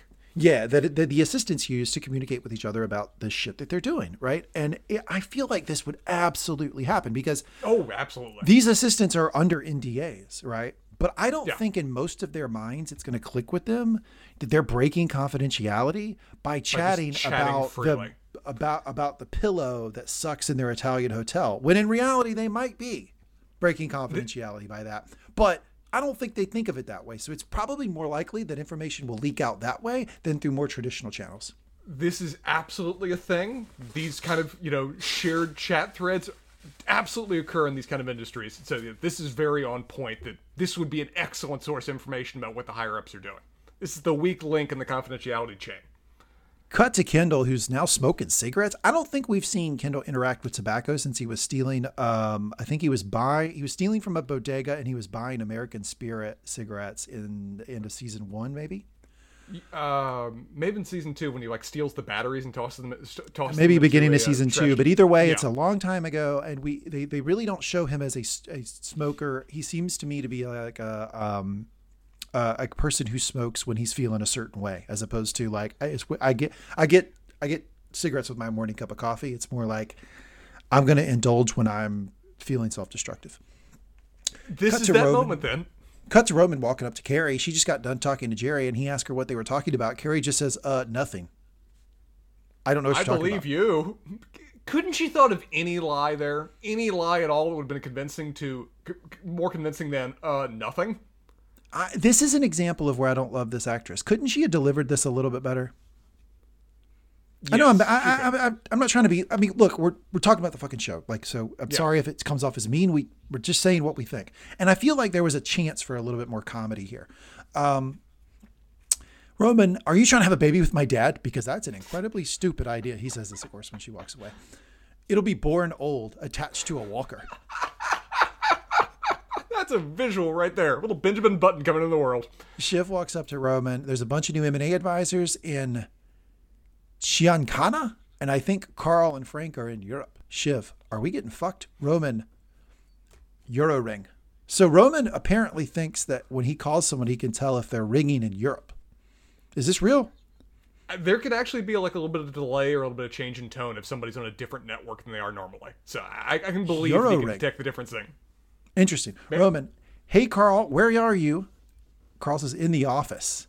In the office. I'll leave you to your office job then. Very frustrated. Shiv starts panicking. Roman says they should probably uh, say that. Uh, eh, should probably say that Matsson did well. Like he he did float the idea that they buy us. What did Dad say? Well, he said fuck off, Shiv, but he stuck around. Roman, he stuck around. Shiv then punches Roman as Yeah. she should and says, "Why didn't you tell me this earlier?" Yeah. which he totally should have. Shiv then walks up to Kendall and says they need to talk to him about the company. It's very important. Kendall says he's not interested. Shiv, well, this is fucking important. We need your line to Frank Stewy, Kendall. I wouldn't ask if this wasn't important. Uh, Kendall then gets up and starts walking, but he seems like a complete zombie. So Kendall is obviously depressed, obviously, and in deep in it, deep, deep, deep in it. Absolutely. And I know many, many people watch this show and do not like Kendall for very, very, very justifiable reasons. sure. I can't say very enough. Very.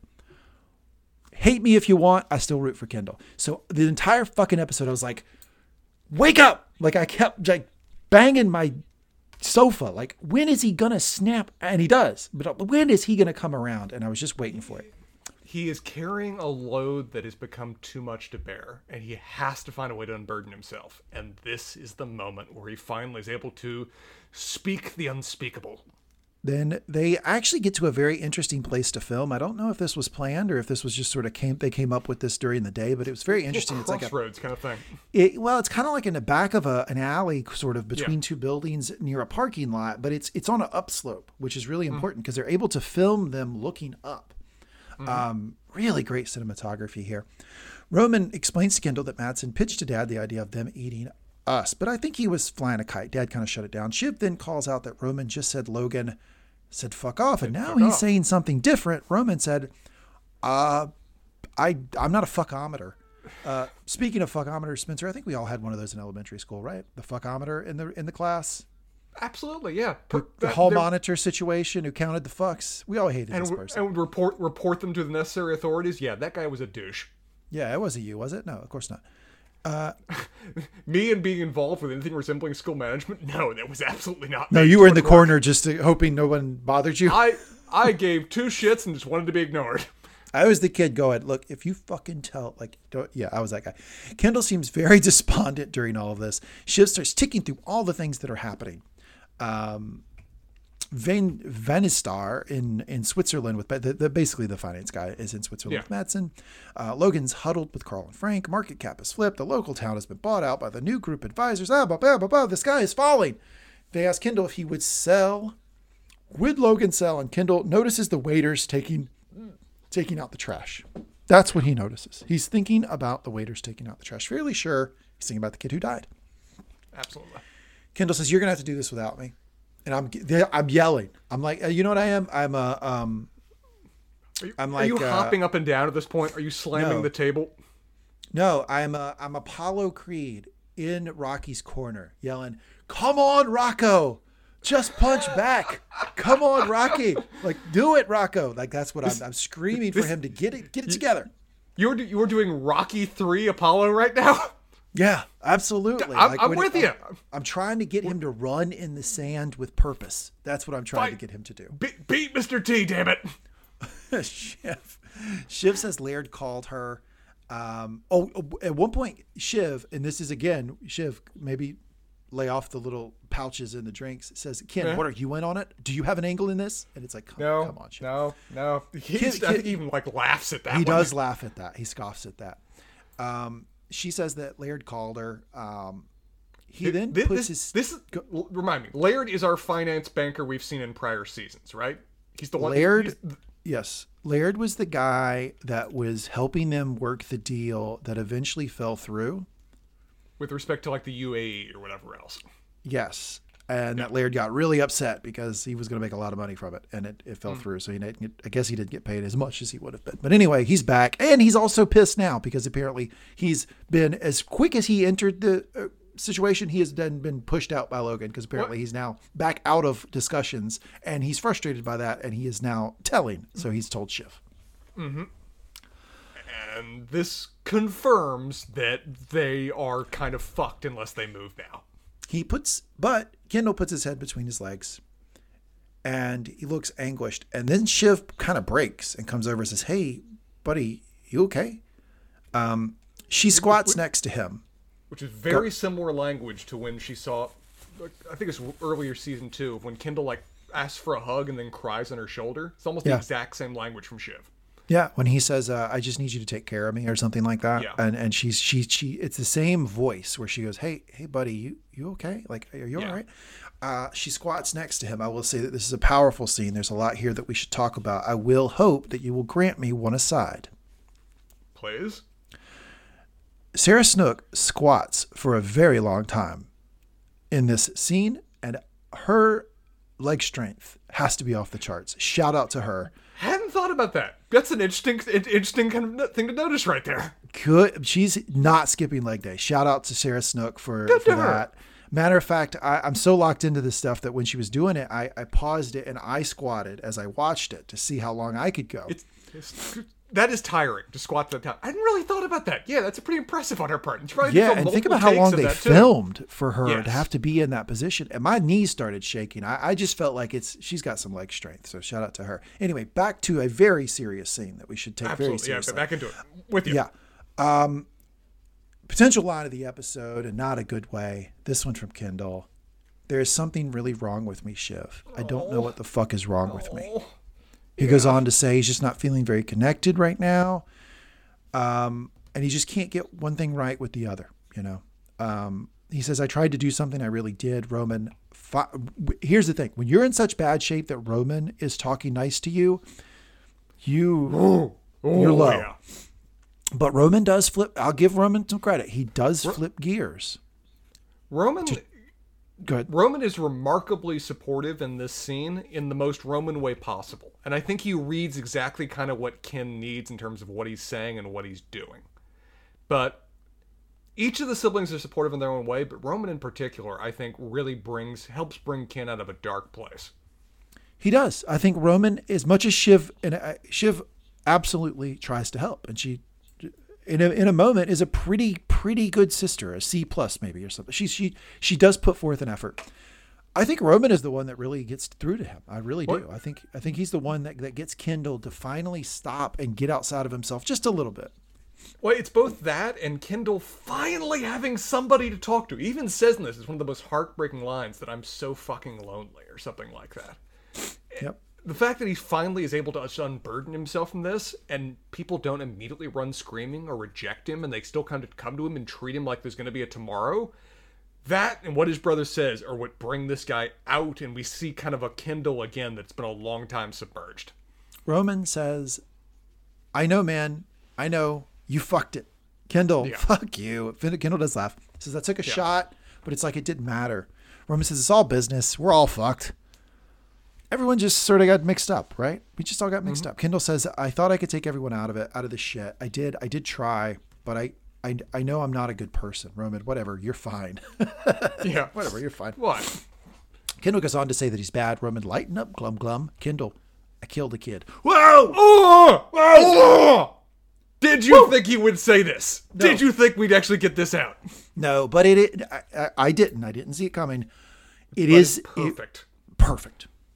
Perfect. perfect in this moment at this time at this moment of the show it's perfect And I will tell you that I have been so caught up in this like Kendall has this secret and this thing that happened that it never occurred to me, and I, I'll just hand up admit this, it never occurred to me to stop and go, what did he really do so wrong? And this is what Roman helps take him through and helps take us through too. 'Cause we've been so associating the idea that he's a killer, this kid died. But if you really unpack it, what did he do wrong? And, and, and as Roman started talking, I started going, wait a second. Kendall, he kind of didn't do that. Wait a second. I was kind of fucked up in the game. I mean, he. Ken, Kendall bears responsibility for some things that happened that night. He had still criminal charges levied against him for what occurred and what he left the scene and whatever else. But as a murderer, as like the moral responsibility for what occurred, not really there, is it? No, because he explains. He says, Look, I was high. I was drunk. I was looking to score and I was driving. And the kid saw something. This is true. Absolutely, we saw it. We've talked about this. The kid saw something. The kid Grabbed snatched the a wheel. wheel. We went into the water. I left him there and I ran. Shiv goes. Shiv says, "We we got to get you What? out of. We got to get you out of here." Kendall starts crying and says he's lonely. Roman, if it please the court, Yeah, it sounds like you didn't kill him. It sounds like he kind of killed him. But or I mean, or at a minimum, the road and the water killed him. But no, seriously, you crashed. You did what? You ran? Kendall says, "Well, well, no. I I mean, I tried to get him." You did what? you tried to get him. He repeatedly tried to dive down and get the kid. Kendall, I dived a few sure. times. Roman, this sounds like the story of a hero. I don't think this is necessarily an unfair framing. It's if it's purposely emphasizing one aspect of it to make you know to help out his brother, but yeah. it it's a great point and it's one I I the show had me so screwed up I had not really sat and unpacked it and thought Kendall really didn't do anything wrong except the cover up. Well, And driving drunk. should- he should not have been driving high, drunk, whatever else. He shouldn't have been in the situation where it could have happened. But I, it looked like a private road. Like it might have been a private road. We don't even know if it was a public road because it was a dirt road they were on and it was near the estate. So like I'm not sure what he did wrong here. And, and God bless Roman. He, he got us all to see it. Um, it's, I would have been out of there. I would have been out of there like a tabby cat in a bath. I believe that.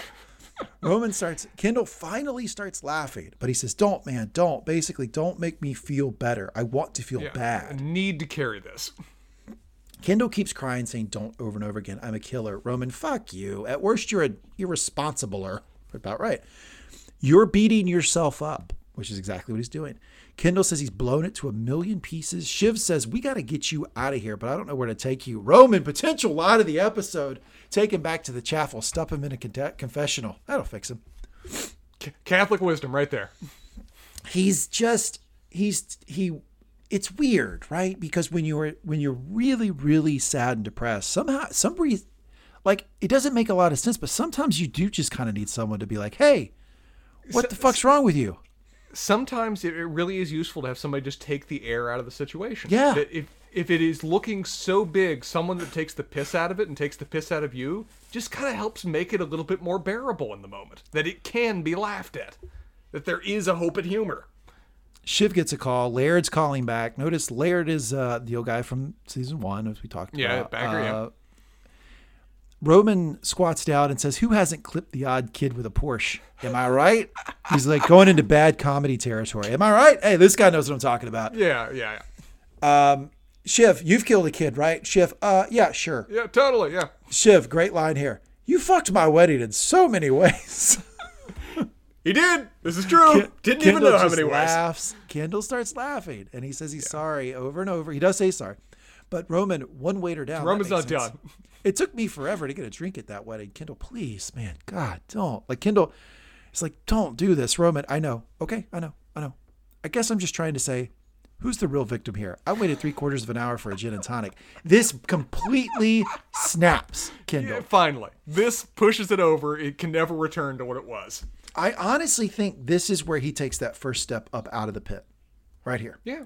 And it's a literal step, right? Because he does actually he stops and cries for a little bit longer, and then he gets up and he starts walking. Well, he's made this so much. He's made this just the unassailable thing that can never be confronted, that can never be talked about. And now that he's said it to his siblings, and it's out there in the world, and the sun is still in the sky, and, And they're like- and brother's they- still cracking jokes.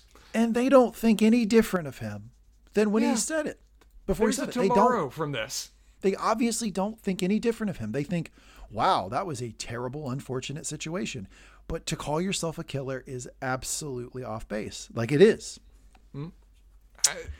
It's it's it's it's a revelatory moment for him that he just never pondered that this would be how this could end. That this could be what the next step would be. Shiv comes back. She's got the full scoop.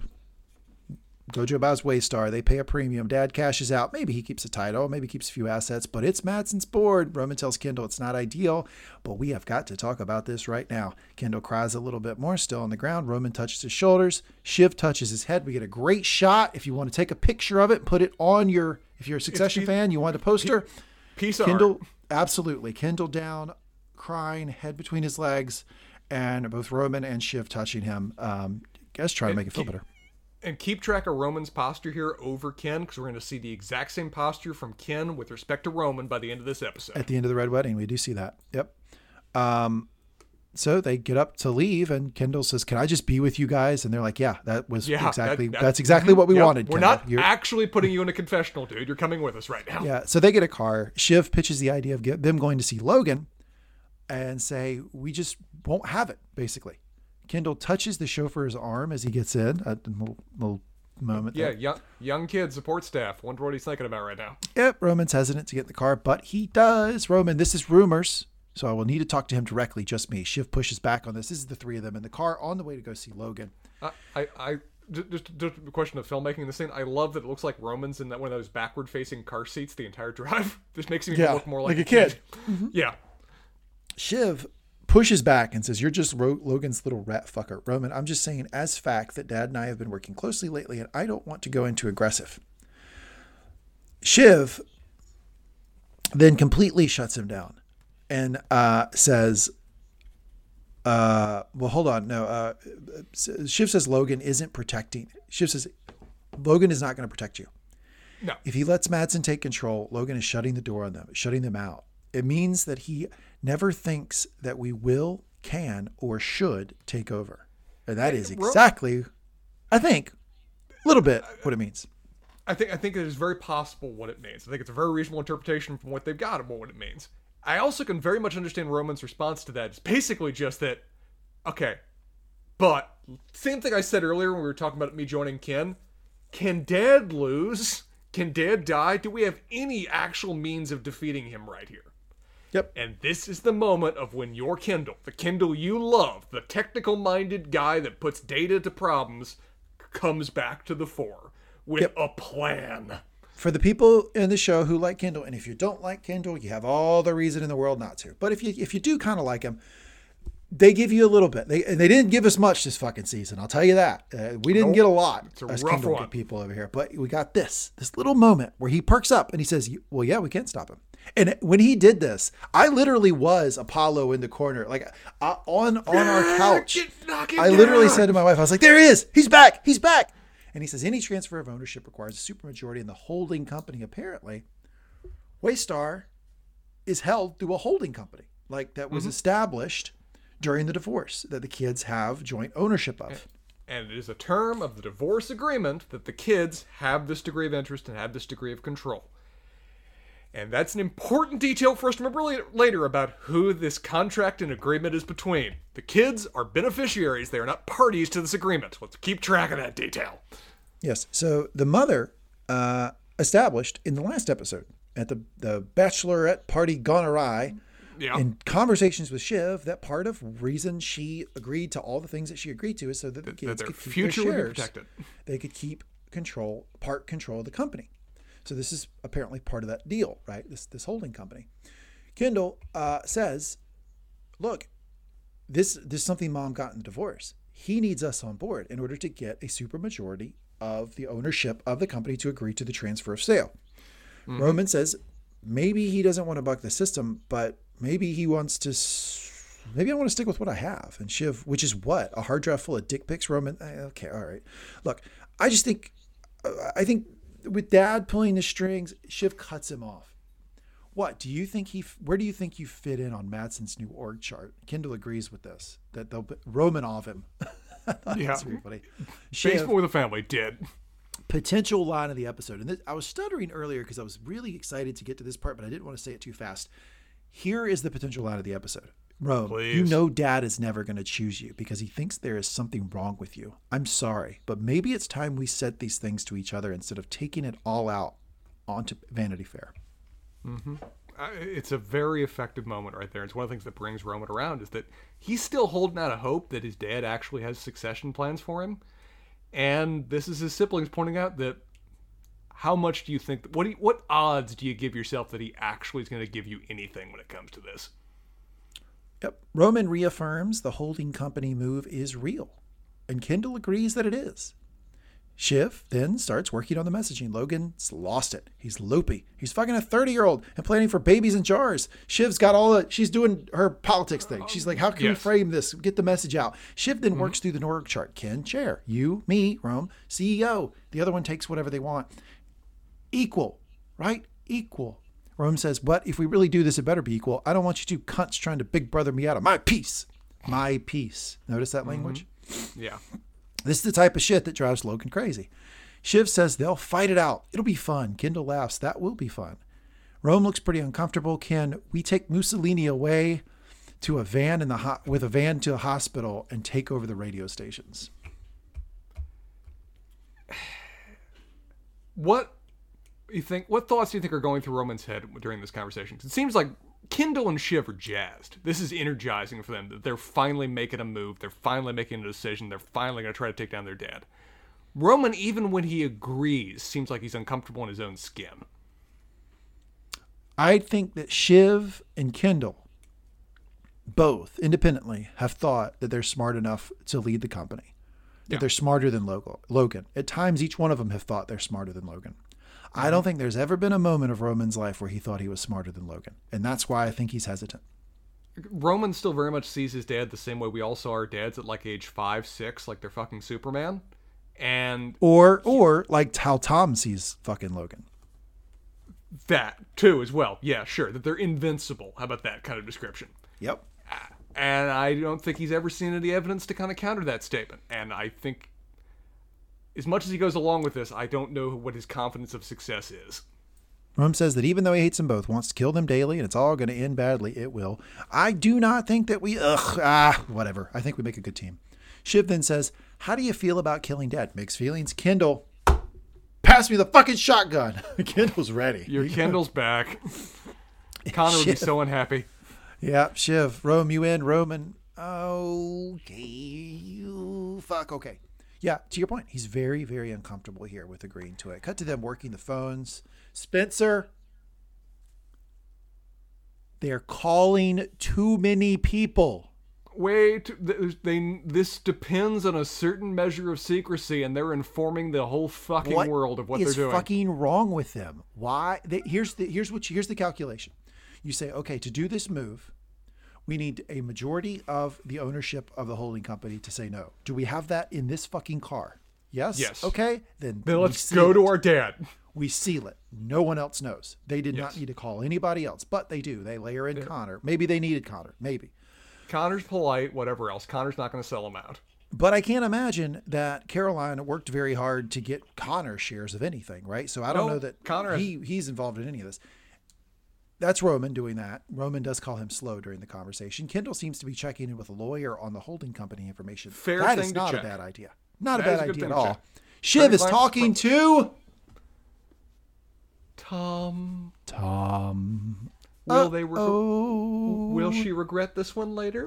oh man last episode we were talking and i said you know I, re- I I really think they're still setting up for the tom heel turn and you all but called me an ignoramus You How said- many times have they disappointed you? you how many times i don't want to hear this shit anymore oh we've talked about this it's so funny that you we've talked about it so many times that you had you didn't do that rant until the episode before he actually does it it's so funny This- to me How often does this happen? Where I'm, in some ways, I'm the ideal fan for what the writers want of their emotional response. Of where they brought me low just so they could finally just slap me across the face and go where they want to go. I've mentioned Tom heel turning so many times, and you've always gone along with it until the very last episode when you basically said, shut up with that shit. And this is when he does it. It's so funny. She explains they have a secret weapon. They could kill Logan. It's from the divorce. So stop that. They can stop that, and the deal collapses. And then he's impotent. Then we're going to force him out. Then we're going to do this, and then we're going to do that. Then we're going to be president. And then when I'm the president of this school, we're going to have free snacks and and then uh, Ice cream for ice cream, everybody. everybody, and then we're gonna have. Uh, uh, that's what it sounds like to me. It Um, very much. Yeah, it's uh, that's what it sounds like. It sounds um, pie in the sky at best. Tom yeah. then says, "What about me?" And Shiv goes, "Oh, I don't know. I don't know. High up, we'll figure it out." When she still hasn't fucking learned that way before you go to Tom, he's going. He asks the question every time. Every time. What is in, in it for me? Why It's doesn't she have a prepared question. line? It doesn't have. She doesn't have to be thinking of him. Number one, but what she does have to do is at least have an answer to the question before she goes to him, and she doesn't even have that. And she could just even reassure him that Tom, you'll be right by my side at every step of this way. It means nothing other than just emotional support, and Tom would still be in it for this. But he says, uh, "Okay, but high up." And Shiv, once we do it, give him a medical card, secure the Imperial Guard, tell him that he needs to take some rest, and source us to the kids. We'll get ATN to us. I. She's It's, uh, confident it's as all brass on this that Tom is in her camp and he's going to use ATN to back their every move. Say say something like founder Logan Roy is ailing. Tom, and we can cite you as sources. Tim or Shiv says, "Yeah, yeah, get ready, okay." Tom, Jesus, Jesus, okay. Kendall Tom- asks if Tom, Tom is makes- in, and she's confidently says yes. He's in. And hey, Tom sticks to his word to Shiv. He quotes him later, just not to the not to the people they thought he was gonna. I thought he was in. This can, this actually got me. I didn't see this coming. I really didn't. I wasn't sure. And the next scene, they making the next conversation with Greg. Did you have? Were you still having doubts at that point? No, no. The, the Yeah. next scene, but at this point, if you pause it, This I point, thought Tom sure. was in. Maybe, yeah. Uh, cut to Greg going up to Tom. Hey, Tommy, say hello to someone who could be Logan's ex wife, step cousin in law, and heir apparent to the Grand Duchy of Luxembourg. 12 times removed or some shit. A potential The count somewhere and legitimate claimant to the dormant throne of Italy. Confidence of this guy. Just Jesus, he's full douche this episode. It's In just comes Greg, king The of first the of seven name. kingdoms, yes. rainer of fire. Ah, warden of the north. the unburnt, the Grand Duchy. He- yeah, he is reciting that in his mind right now. He's already picking his small council. You notice that when he says all this, Tom just looks at him and goes, "What, Greg? Yeah, just yeah. Greg, me and the Hold on, Contessa, primer. we're hitting it off." Greg says he's helping her through a crisis with her personal branding. Uh, what? And Hmm. I'm right there to wheedle away. Yeah, I think that's a very self. self uh, s- s- This is the lines of where I'm just like, oh god, this guy's making a just utter heel fa- uh, utter heel turn. Wheedle away. Tom asks about Comfrey. Greg says Comfrey might be helping her refresh her personal brand. And oh, by the way, she didn't really like me that much anyway. We're separate betting. It's a guilt free switch up. Case closed. Slam it shut. The verdict is in, Your Honor. It's love. Yeah, this isn't gonna work, dude. I know you're confident it's gonna work. No, this is gonna blow up at some point. I see it. I can feel it. Absolutely going to work. Absolutely going to work. Yeah. Um, Tom then gets Greg to sit down. He says things are in motion. No one is going to jail, but do you, to co- do you want to come with me, Sporus? it's back. It's back. We can never leave Sporus line. behind.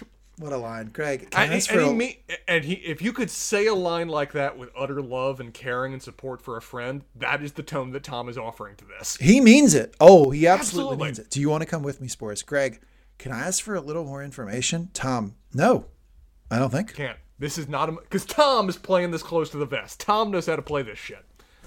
Tom says, I need you as my attack dog. A Greg Weiler. Mm-hmm. Tom can turn a phrase, boy, can he? Mm-hmm. Not, my not God. Quite, not, not quite the hound dog you were framing him earlier, but Greg Weiler. Sure, Good. God, he is fast. Greg Weiler. Greg fumbles. I have Bright, Bright Star Buffalo in my hip pocket. I'm kind of a big deal. Tom, I think, here disabuses him of that notion by saying, hey, look, Cuts to a lot of people think of you as a joke, basically, is what he's trying to say. You fucked it in front of Congress.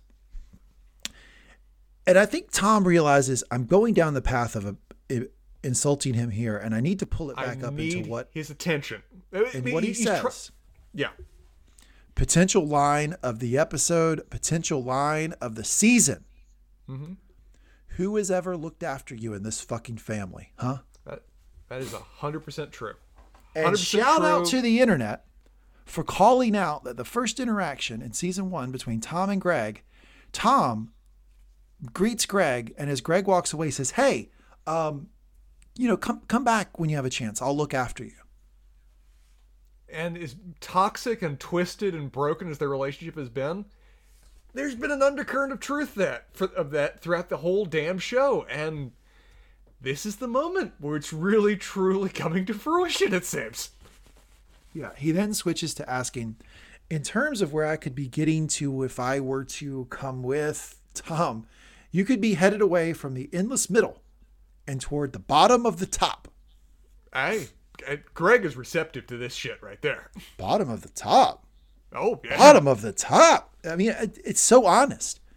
Yeah. He says, Could I get my own? You want your own Greg? You could have 20. Tom, listen, I have things to do. Do you want to deal with the devil? Greg, uh, the, the obligatory succession. Uh, uh, uh, um, what am I going to do with a soul anyway? Souls are boring. Boo, souls. Of course, they shake hands and hug. Triumphant music plays. They take off. I, I love that Tom's almost in tears as he's doing these last few lines of this. He's clearly really emotional about this kind of. I mean, the fact that he's making the decision, period, but the fact he's also got a friend who's making it with him. Cut to the kids arriving. They are talking to each other, trying to work up the nerve for what they are about to do. Oh, Roman mentioned some obscure time when Kendall and Shiv got him in trouble. Such inside baseball sibling stuff. Yeah. They Yeah. walk in, and as they do, everyone turns and looks at them. It's very clear that everyone there knows that they are not in, that they are not in on this. Yep. Because Roman walks up to somebody and says, Hey, can I have that? Or like it's just No. a, a manila folder or something. And he just goes, No. Some random lawyer just goes, No, you can't. Yeah. The- standing orders are these three cannot know shit about shit. Uh, Kendall notices a different room. So they walk up to it. Logan's security guard is there. Colin, thought- hey. I thought Colin and Kendall were about to have a situation. I thought it was about to be physical. If Logan hadn't said they can come in, yeah, Colin would have taken Kendall out right then and there. Yeah, but it looked like Kendall was going to make a run at it. So it was going to be it was going to be interesting. He, I think Colin was going to have to do it. Uh, Logan bellows, "Send them in." Spencer, And send them in. begins. Send them in. How did he know they were there? They don't ask that question, sir. They don't ask that question. He says they're stand. They literally just noticed the room. They turned Yeah. around, and he says, "Send them in." Interesting. Just yeah, that, that just poor writing, man. That, that- that- that's all that is. When they walk in, Karl, Frank, and Gerri are in the room, and they are mm, not super responsive. Yep, they got. They're very much heads down at laptops. I don't want to be involved in this moment right now. Roman says they are feeling out of the loop. Logan tells him, "Oh yeah, yeah, come in, come in, come in, come in." Roman and Shiv say they are hearing about Gojo. Logan, do you mind not with him in here giving me the fucking doggy evils? Can you take him out, Romulus? No. Basically, Roman tells him no. Kendall can hear this. Kendall, you can tell us together, Dad. Logan turns to Roman. I thought we had this figured out, Roman. I thought it would be better if we all hear. Logan breathes deeply and says, Okay, I'm not going to fight this battle anymore. Then he explains it. He says they're a declining business. It's the optimal time for them to cash out, basically. Shiv, okay, I would say this on behalf of all of us. Ease up. Let us in. Let us see how we're all impacted. Logan says, No, it's got to be now. Why? Because I can feel it in my bones. And that's all I fucking got. Yeah, Shiv tries to mock that, but no, this is what they pay the Logan the big bucks for, is that his ability to pick when these moments are and move quickly on them. That's what the shareholders value about Logan. He says, That's all I fucking got. Um, Logan then says, or Shiv then says, You know, that's bullshit. Logan says, Look, it's the best moment to sell. And if I'm not doing the best deal at any given point, what's the fucking point?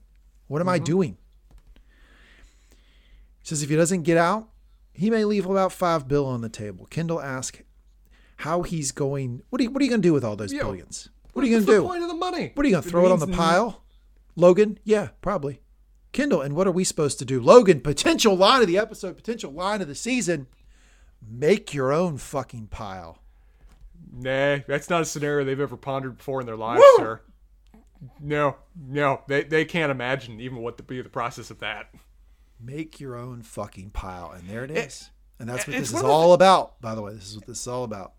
And it's one of those things too. They're shareholders. They're not they're not gonna get screwed in this. They're gonna make money too. but just the idea of making money and after using it for some independent purpose without some connection to the ATN's existing network and structure and power, or Wa- Waystar, it's an anathema to them. They, they can never just imagine just giving money and they'll do something with it. I also think at this point, there's a little bit of pride of them feeling like they do own part of the company.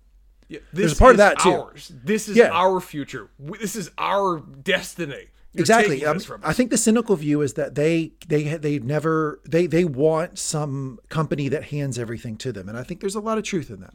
But I think there's another side of this, which is they legitimately own a fuck ton of this company, and they're like, "What are you doing? You're selling the company that I own." Um, Logan says, "Look, it's an adjustment, but things are moving fast, and this is an opportunity to create assurances for me, for you, for the kids." Shiv says, "No." Once Matsson controls the board, they are fucked. Logan, no, he rates you. This is an opportunity for you kids to get an education in real life. To your point, this is where Logan's head's at. Logan, with you at the top, we can take over. But without you, we're fucked. This is what Shiv tells him. Logan says, uh, he and Roman should go. Let's get away from these fucking Jacobins. I've got you. Come on, let's discuss. and Roman and Roman. And this is the moment. This is where Roman's life could have gone very differently if he'd just gone a different direction with this. Yep. he would have probably been okay. He probably would have been okay. I, I actually believe Matsson that he would not off Roman or Roman off him too quickly. I think it would look bad, and it would be. He doesn't want to hurt Logan in that regard. I think Roman um, might know that eventually Matsson will get rid of him though, because he doesn't. He isn't really capable. Like really. that's not long term, but it would be a while. I can't picture it happening overnight. I don't. But I- I eventually, he. I mean, you know, eventually people would recognize he doesn't have any real skills or abilities. he's got some. We've been They- I- not yeah, not to be at that level. Not even. Close. not to, and not to the approval of Matsson. Sure. Roman with Matsson calling the shots. We're strung up in the town square. Logan, no, he rates you. You have my word. This is an opportunity, son. A bit of adversity, grit. You can trust me. Shiv, you can't trust him. And when this is happening, Kendall's just standing there, hands on hips, shaking his head. Nope. Nope. Uh, we him. have been Roman. This is your first time being here, son. But we've been here before. I've been here many, many times. You cannot trust him. Roman then says that they are uh, there to ask him not to do this. Logan, what if I decide I can't listen to you? Then they go on to explain that this is cards on the table time, Spencer. And at this Yeah. point, at this point, I'm still the fucking idiot. I'm still the patsy. I'm still the rube who thought that Logan could go down. I really did. If you'd have paused it right here, I know you wouldn't have. I know you have ultimate faith in the Emperor, but I, w- I was sure they had him. I was th- sure. This, this is you've you've played poker at a casino before. You've done it very well. This is you with four aces in your hand, convinced that there's no way that no way, no way that the dealer or anybody else can beat your hand right now. No, this is more than that. This is I thought Darth Vader had just thrown the Emperor down the chute. I thought it was I thought it was over. I thought they Yeah. had him. I thought this was the time because You're, you're already you you're always already seeing Ewoks dance. You're always see, Eventually the villain goes down. Eventually. And I thought this was our return of the Jedi moment. Nope, nope. We're still in Empire Strikes Back. because immediately the, all of their hopes and dreams collapse before them. They say they'll kill it. They'll kill it. Logan, this is probably when you were. d- d- tell me when. What what were you thinking at this point? Let me let me ask you that question. Did you think Logan had this under control? Yeah, I very much did. I, The I whole was time? Con- I, I was convinced the moment they arrived on scene that they were fucked. Didn't know exactly how it would play out, but I had no doubt at all that Logan was going to win this. So you did not need the door to be shut. Kate, Catelyn Stark to pull up Roose Bolton's shirt to see the, the armor. You knew before Robb Stark walked into the hall that it, that it was all going down. The Rains of Castamere didn't even need to start playing. The moment they showed up for the wedding, they were fucked. But you want to know what Succession's version of the Rains of Castamere is? It's Logan bellowing, You're playing toy fucking soldiers. Go on, fuck off. I have you beat, you fucking morons. Yep. That's when I knew. Uh-oh. Yep. And that's when Shiv knew because she goes, No, no, we have a super majority. He goes, Hey, super majority. blah, blah, blah, blah, blah." His little mocking mocking of her right there was just like, oh dear God, look at the acting. Yeah, and it's it's I knew this play before you walked in here, and I knew they were fucked, they were dead. And then he says, Kerry, is she still on? And I was like, Oh my oh, God in heaven. Logan's got fact- it under control. The fact that Logan makes the mother deliver the message is just lovely. It's just lovely. It's just like, let me be clear who's really fucking you here. Yep, he gets Caroline on the phone, and Caroline says, I don't necessarily want to do any more tonight. Logan says, Your mother and I have been reviewing the terms of the divorce agreement, and we agreed that the arrangements were a little antiquated. Kendall, of course, I love that they give Kendall, they give him this. He picks it up first and says, Mom, you fucked us. Yeah. Then Roman and Shiv start to figure it out. Caroline, I think everything will be fine. What? What? Well, I mean, in terms of them getting money, they're going to get money out of this deal, but not what they want. She says her lawyer is dealing with it. Shiv, mom, you just slit our throats. Caroline, please don't be angry. I, I think this is for the best. Peter's so excited. So there you go. I mean, they He bought out the breadcrumbs in this show. The motivations, it all works. It all squares. None of this is just snap your fingers. They built up to it. Caroline, Peter had something he wanted from Logan. He wanted Logan to work his UK contacts to get him some sort of spot the UK government, some sort of like diplomatic position or something. And Logan called Caroline and agreed to do it if Caroline would renegotiate the holding company and the divorce agreement. Bang, there it is. As Logan said a few episodes back, life is a number on a page. It's not knights on horseback or anything else. It's just what price do you pay to get to the next step. Caroline does say something very interesting here toward the end of this, though. She says, I don't know if this has been good for you, all this, and trails off. What do you think she was referencing there? I think she wants to kind of. The, the suggestion there is that she kind of actually wants them to be bought out and out of this business. Just take the money and do something else. Just. You engaging in this war of succession has not been good for you as people. That's what I was thinking. She, I think she was saying, you guys trying to be the next Logan, working in the company. I don't think any of this has been good for you all. And I think she's fucking right. She's the mother's never been wrong. She just is so self-interested and gives two shits. When she actually speaks, she's usually correct. She's the female Stewy. Sure, yes, that. Well said. Not Both of those characters never fucking lie. They they always tell the truth. Uh, Logan says, "Thank you, Caroline," and hangs up. Logan looks at them. Roman, Dad, please, please. The seat sniffer gets a leg up. That's the deal. What have you got in your hand, Roman? What have I got? I don't know. Fucking love. Great line, potential line of the episode. Love. You come at me with love. You The- bust this- in here guns in hand, and now you find they've turned to fucking sausages. You talk about love. You should have trusted me. The disdain in his voice when you say. "Come at me with love," it's just beautiful. He is- views that as such fucking weakness. It's like yes, like a guy begging at his feet is what love and, is. and this is consistent to Logan that he views anything other than cold hard determination or a gun in hand as weakness. And they're coming in with this amorphous concept that has no value to me. Fuck off. Dad, why? Logan, why? Because it works. I fucking win. Go on, go on, fuck off. You nosy fucking pedestrians.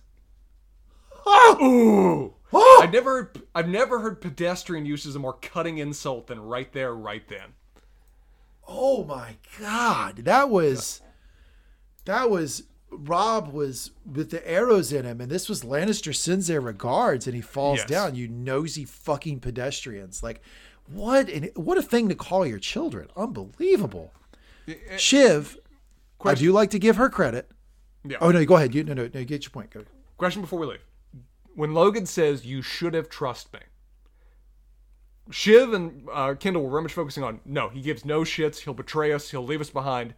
Do you believe Logan that he actually thinks this deal will be good for them, or that he actually intends to help protect them as part of this? I think that he literally believed that Matsson would have rated them, meaning he would have given them a spot in An the organization commiserate with their skills and abilities. He would have rated them and he would have given them something. They would have had a job, a probably pretty high up job, not as high as they think though. Yeah. And that's the disconnect is that, yes, I think Logan thinks I would have taken care of you. You would have gotten something that's like probably way more than you deserve. But the kids have such an inflated sense of what they deserve that Unless it it's probably would company, have been lower than what they thought. Now, I don't think he negotiated shit for Kendall. I don't. I think Kendall's a different No, story. no, no, I don't think he had. I think Kendall was out completely. Yeah. Uh, But yeah. Shiv Roman, particularly Roman, I think he viewed this as a very net positive for them. He's always wanted them to have the adversity. He's always wanted them to fight for it, to have to fight for it. I think he saw this as being great for them, that they would eventually merit being in the position that they've long craved. But they, as you said, do not see this scenario at all that way. No, not at all.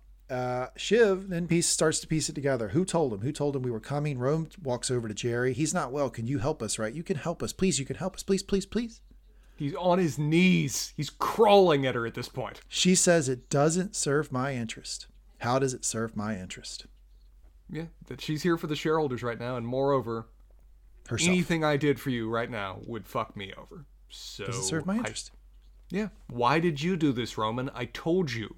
I told you. Why are you making me hurt you? she told him always think. She's uh, the lesson she was giving him earlier in the season. No. Always think. How does it serve uh, my interest? How does it serve my interest? No, and if they had actually had this plan in motion for you know since the beginning, like back in Kendall's fucking apartment a few episodes back, or Brava's par- fucking apartment, this maybe could have worked. They could have maybe actually made this team work because it seems like when they're together, they actually are pretty effective, just as like working off each other. But instead, they wait till the eleventh hour and just go in guns blazing without a thought in their heads. Tom walks up and Logan greets him with a smile and a slap on the shoulder as the long lost son, the son he never had. Tom, it's so good to see you, Tom. This this framing was so Godfather. I almost expected Tom to just close the door on them. It's like the end of the original Godfather. And sh- the sh- the look that Shiv shoots Tom, the dagger. She realizes. She knows. Tell Cersei it was me. I want her to know. Kind of moment right there. that just daggers into him. Tom, what's going on? Shiv, mom fucked us. She just grit through gritted teeth. She walks away. Shiv almost crying here. Tom touches her shoulder, kisses her head, and Shiv's the look on her face. I, you can't describe it. It is just pure abject, boiling hatred. And cut milk. to black end of season. Woo! Where where do they go from here? What is their where they go. relationship? What where no no Shiv and Tom. What is their relationship after this? Divorce. Is can't.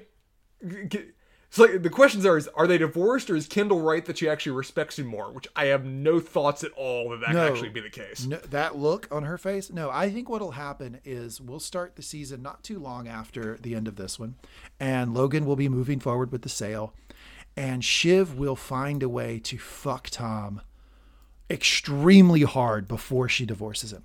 But I think this is over between these. I mean, this look on her face. Oh my god! Oh, I don't even I don't even know why Tom's putting on pretenses because he has he has to know that she knows. If anything, it seems like he's rubbing it in her face that she knows that what he did.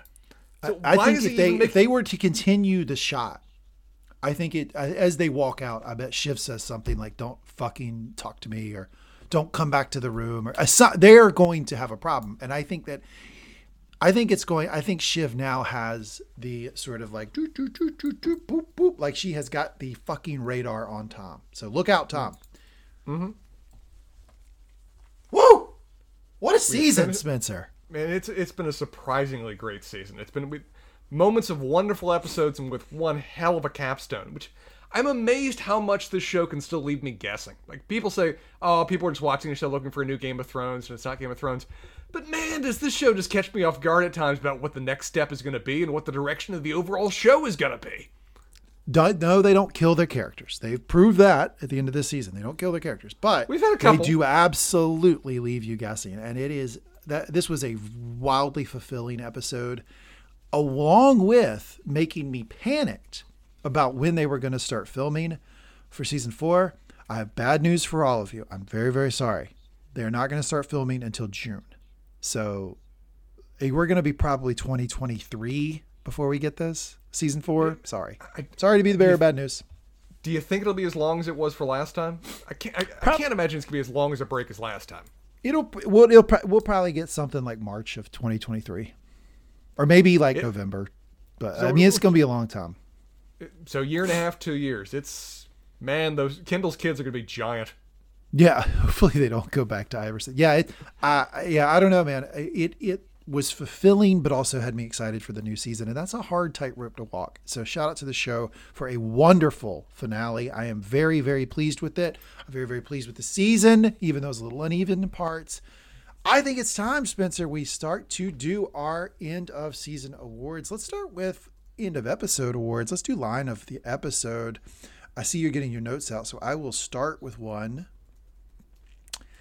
I think I'm going to start. I don't have many because I feel like the ones that are really good are are standout here. Um, Tom, eighth in line. Greg, you marry her. You're a plane crash away from being Europe's weirdest king. Tom, Greg, don't be silly. Tom, dude, you off a couple of hemophiliacs and you'll be the king of Luxembourg. You sound like a fancy cookie. That was such a wonderful line. exchange. P- pure comedy. Uh, earlier line from Logan. Let's go see Hans Christian Ender fuck and see if he's been telling us fucking fairy tales. Oh, God, very good. I'm going to just give one of these because there's a lot of them this episode. Um, no, imagine how romantic it would be if you could marry mommy on her wedding day or tell them the reason they can't get married because she's the only one who makes her son's pee pee go boom boom. I'm gonna do one of the Shiv lines. Just, uh, this, this isn't a great line, but it's a meaningful line. I am the eldest son. Yeah. Uh, Roman, okay, well, we need a plan to kill this baby. That's a funny line. Uh, earlier one from Tom and Greg. Get in there, Greg. If you mar- if Roman marries her, he'll invade France. Uh, different different tone here. Uh, change things up. There is something really wrong with me, Shiv. I don't know what the fuck is wrong with me. Yeah, I mean, just do that entire conversation. I mean, the fact that it's it's a wonderful, almost verging on monologue from Jeremy Strong here. But the notable one there that just left me rocked in my chair. I killed a kid. Yep, I had that one too. Uh, how about this one? It means that he thinks that we will, can, that we ne- he. It, it means that he never thinks we will, can, or should take over. Yeah, that's a meaningful one right there. One of the oddly one of the most weirdly weirdly heartwarming lines of the entire series. No, um. So do you want to come with me, Sporus? Yeah, that's pretty good. Ken, we take Mussolini, Mussolini away in a van to the hospital and take over the radio stations. It's pretty funny. You know, he he even through his depression could be he could I, very I, very verbose. I love they're going straight dictator with it too. So like, no, no, no, no. This is the communist partisan shooting Mussolini behind a behind a wall. That's what we're doing right now. Well, we started that right because the very first episode, Shiv got a call from Logan and a picture of Saddam Hussein flashed on her phone. Very true. Um, another one, Tom and Greg. Uh, do you want to deal with the devil? And Greg, well, what am I gonna do with a soul anyway? Souls are boring. Boo, souls. I feel like the, that's the mantra of all the characters in this show. Right before that, Tom, who has ever looked after you in this fucking family, huh? Yeah, that's a great line. Uh, and last one from me is just pretty much Logan's entire rant to his children that it begins with the seat, the seat sniffer gets a fucking leg up and ends with uh, go on, fuck off, you nosy fucking pedestrians. God, is it a great little rant by by Brian Cox there. All of that is very good. I'm going to do two awards tonight, Spencer. Ooh. Uh, the first is uh, line of the episode. The second will be line of Succession season three. I have a line of the season. I'm excited. What do we got here? Line of the episode. Line of yep. succession for this episode is Kendall. There is something really wrong with me, Shiv. I don't know what the fuck is wrong with me. Br- brilliantly delivered and starts off just a, such a wonderful moment of this episode. And here it is. America's been waiting for it, Spencer. Everybody's in rapt attention at the edge of their seats. What could possibly be the line of the entire season? It is make your own fucking pile. Oh, God, is that a great line? That is such a wonderful line. All right, I think it's Great time to hand out some right awards for Roy of the episode, Roy of the season. Let's do Roy of the episode. Start at the bottom. Who are you gonna pick there? Who who ends up worse? It's got to be Roman, right? There's only two. There's only two levels to this. There's all the losers and the winner. I, I, think Tom merits an honorary Roy this episode, man. I think he, he if, yeah, Tom Tom then gets honorable mention, but like it's basically all of the all of the kids lost. Connor a little bit above the rest, and then the big winner is Logan. That's it. Okay, if, if we're gonna rank them out, I think Roman's the lowest because that man ends up on the floor in tears, betrayed by the woman he feels like he loves and is dead by the time this episode is over, having committed everything to a foolhardy plan that went nowhere. So Roman, blah. then Shiv. Shiv half a step over there, betrayed by the man she thought she thought, thought loved her. thought that she had under control. And Uh, yeah. then Kendall, Kendall? I mean, Kendall got beat by his dad, but he that's a Tuesday for him. He gets beat by his dad all the time. There's this is not particularly devastating to him. I, I- feel like Shiv and Roman are at the utter bottom, and then Kendall is high enough above them that he still failed, but it's just almost in a completely different league compared to them because Sure. he failed, but he got he found himself again this episode. He did. And this losing to Logan thing is not a big deal to him. Happens all the It's time. a tu- it's fine. I- it's a look, wait wait till the third episode of the next season. I'll lose to him again. Um, Connor, Then we have the winner winner, well, no, Connor, Connor above Kendall. Connor. Yeah, just because endless enthusiasm and optimism there, and then it's got to be Far and away, Eiffel Tower high winner Logan. well, yeah, Greg, Tom, and then Logan looking at us from the heavens kind of moment right here. Yeah, uh, Logan's so high above everybody else, not even close. Hi- All right, Roy of the season.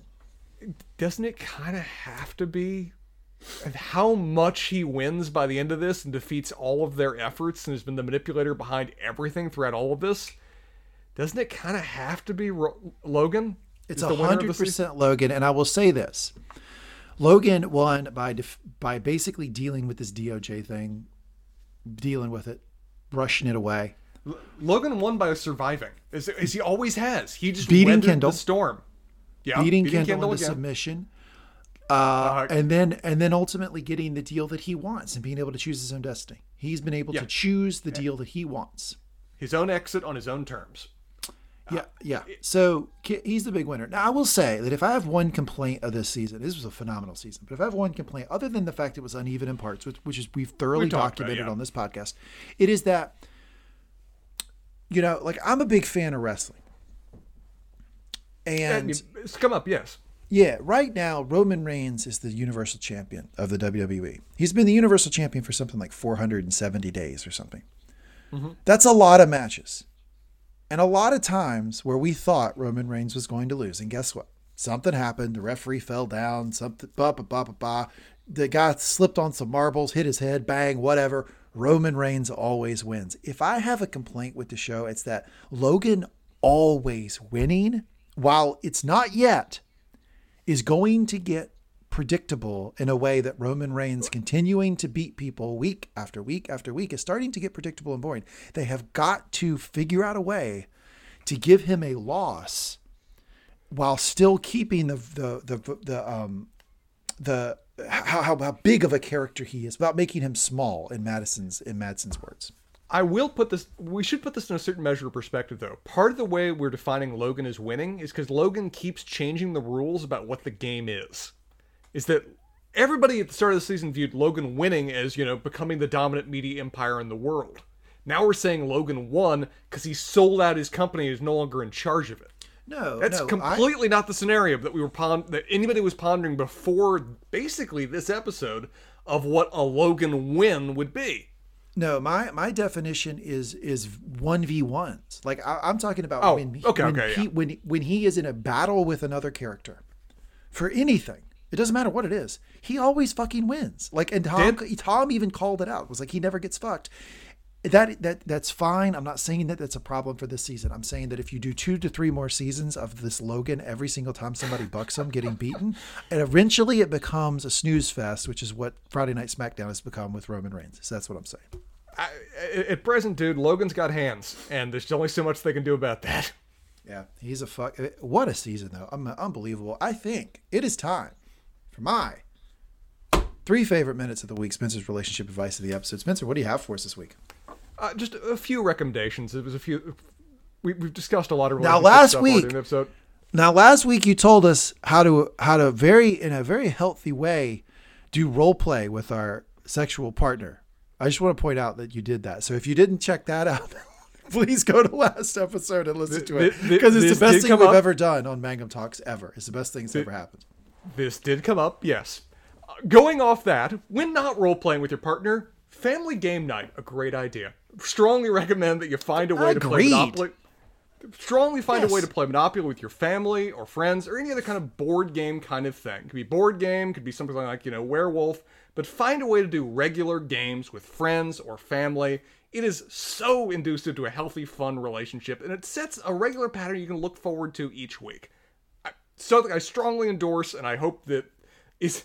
I actually really hope that they regularly find a way to play Monopoly among the among their fam, the family group on this show. Be great for them, Can I jump in? please. If you every single week, if it takes you more than 50% of the time that it takes to play the game, to learn the game, you No, cycle in no, board no. games too much and they're too complicated. Th- This board game culture has gotten a little bit out of control. I mean, I, I'm with people who are like, "Let's play board games," and I'm like, "Sure, let's play." And we spend the whole day learning the fucking rules. Like, let's let's play a game we all know, for God's sakes. Right. This is one of the things I, I, I like new games. They're fun, whatever else. But honestly, when I'm looking for a, like a family or friend board night, I want to play like fucking Clue. I want something that is so basic that nobody has any dispute about it. Because what I'm here for is to hang out with y'all. The game is a means to an end in that regard. The game is fun, great. But I'm here to play the game with you guys. And the more we can just do that without difficulty and just enjoying each other's company, all the better. And honestly, I've recently played Candyland with pre- freaking adults, and it was an absolute blast, even though I'm sure not all rated in our age group. Just because we were there to have fun and playing it. I'm sure it was. Yeah, this this thing of like, you know, hey, look, I got th- th- this game is really fun. You guys are going to love it. Okay. There's 3 boards and there's Yeah. 16 card piles and you have four different tokens. You're like, "Whoa." and here is your individual rule set that only you have. Memorize this now. I. I, I, I have to light it on fire here in a second. It- th- th- Those games are fun after like three hours of prep, and the next time we play them can be great, assuming any of us remember the fucking rules at that point. Um, following up on that, something I've noticed in the internet. We've talked about this. There are a lot of Shiv fans in this show. She's one of the few major female characters. A lot of people want to identify with her, to use her as, you know, their representative on the show. That's perfectly understandable and perfectly great. And the character is complex enough that I can see that perfectly. However, even those people are cheering Tom right now. Yep. realize something that when your relationship becomes the subject of public gossip and everyone is cheering the idea that your partner just publicly screwed you over, what should it tell you about whether you are the villain in your own story? So, It's a good point. It's a good point. Monopoly- The fact that there's been a lot of love for Tom. I've not seen a single negative thing about Tom's heel turn here. Even though, even though he's he's cashing out for the fucking emperor. He's he's turned into the dark side. but is it a heel turn? Isn't it just one bad person screwing over other bad people? No, It's well, not like it- Tom was good. It's So- not like Tom so- was anything other than loyal. Other than other, Tom was loyal to someone who was abusing him. That's all that was. That's what he's I- turning against. So I guess that you're I guess you're right. There are no faces in this show. I guess the, the term heel turn is really just sort of when was he ever going to buck Shiv? Yeah, Basically. that was the And he finally did it. And do we have? This is a very important question to ask. Do you, when it comes to Tom's decision, what sympathy do you feel for our trio that Tom did this to them? Do you condemn Tom for what he did, No. And explain why? Well, because he think about what they've all collectively done to Tom. The sort of Yeah. you you know yeah well Tom could go to prison like nobody's going to go to prison. Oh except you Tom. I mean sorry I forgot. Yeah except you. Um the the oh you're still talking about fucking prison? Would you shut up about that? Like I don't even want to hear about that anymore.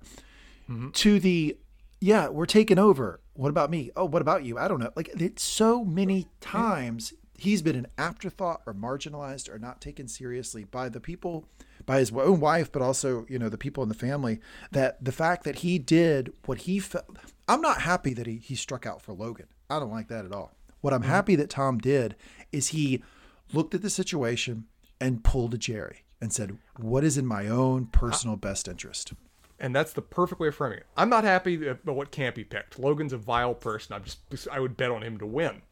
I'm happy he I'm happy that Tom made a move for himself. yes And That that I can be happy for the character with, and brought Greg with him. Brought his one friend with him to make sure that he'd be protected too.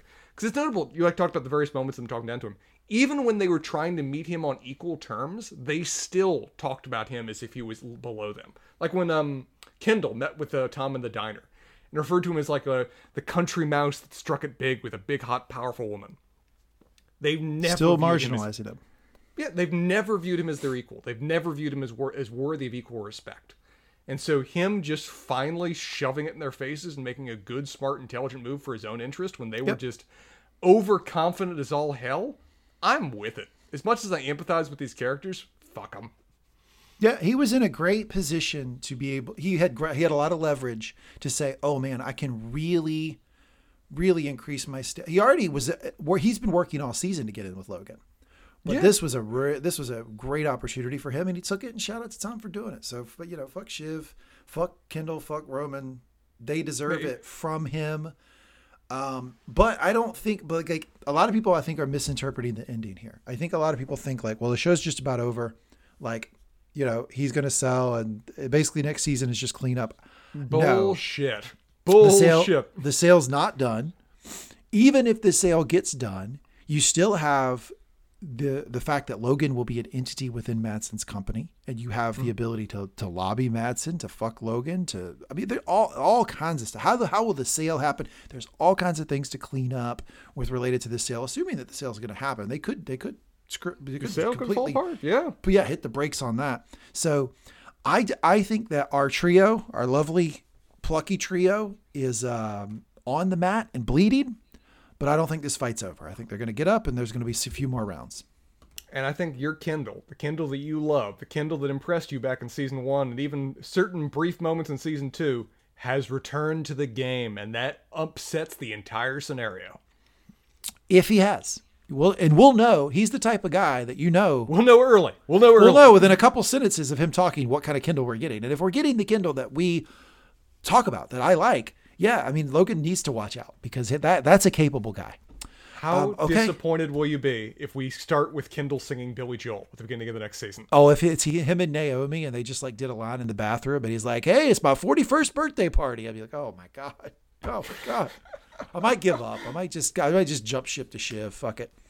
Okay. not Logan. Can't, never Logan. Um, Never Different Logan. sibling. Of course not. He's the he's the he's the he's the villain in this whole story. Uh, all right. Anything else we want to cover here on a very very entertaining season of Succession? No, great season of television. Looking forward to the next one. It's a shame that a show this well written requires so much time to write. I'll tell you, we do a lot of these TV review podcasts, and each one kind of has to catch its own audience. You know, like people have to find us and figure out that we're reviewing their favorite show, and it usually takes a little while to build. And I'll tell you that in all of them, Spencer has had the utmost confidence that we will find an audience that people will like us, that be, that they're going to want to hear what we have to say because proof of concept. That's happened before. For some reason in this show, he was convinced people weren't going to fucking listen. He's just like, Succession's small. We won't have an audience. No big deal. Spencer, one of the few things you've been wrong about on this podcast feed. You actually are wrong. We actually have developed a, a very strong following. A lot of people listen every single week, more than I thought we're going to end up listening. So I just want to thank you all for listening to us, hanging in there on these massive two, two and a half hour reviews. If you're in it, by now you love the show as much as we do. So we thank you for joining us every week and experiencing the show with us.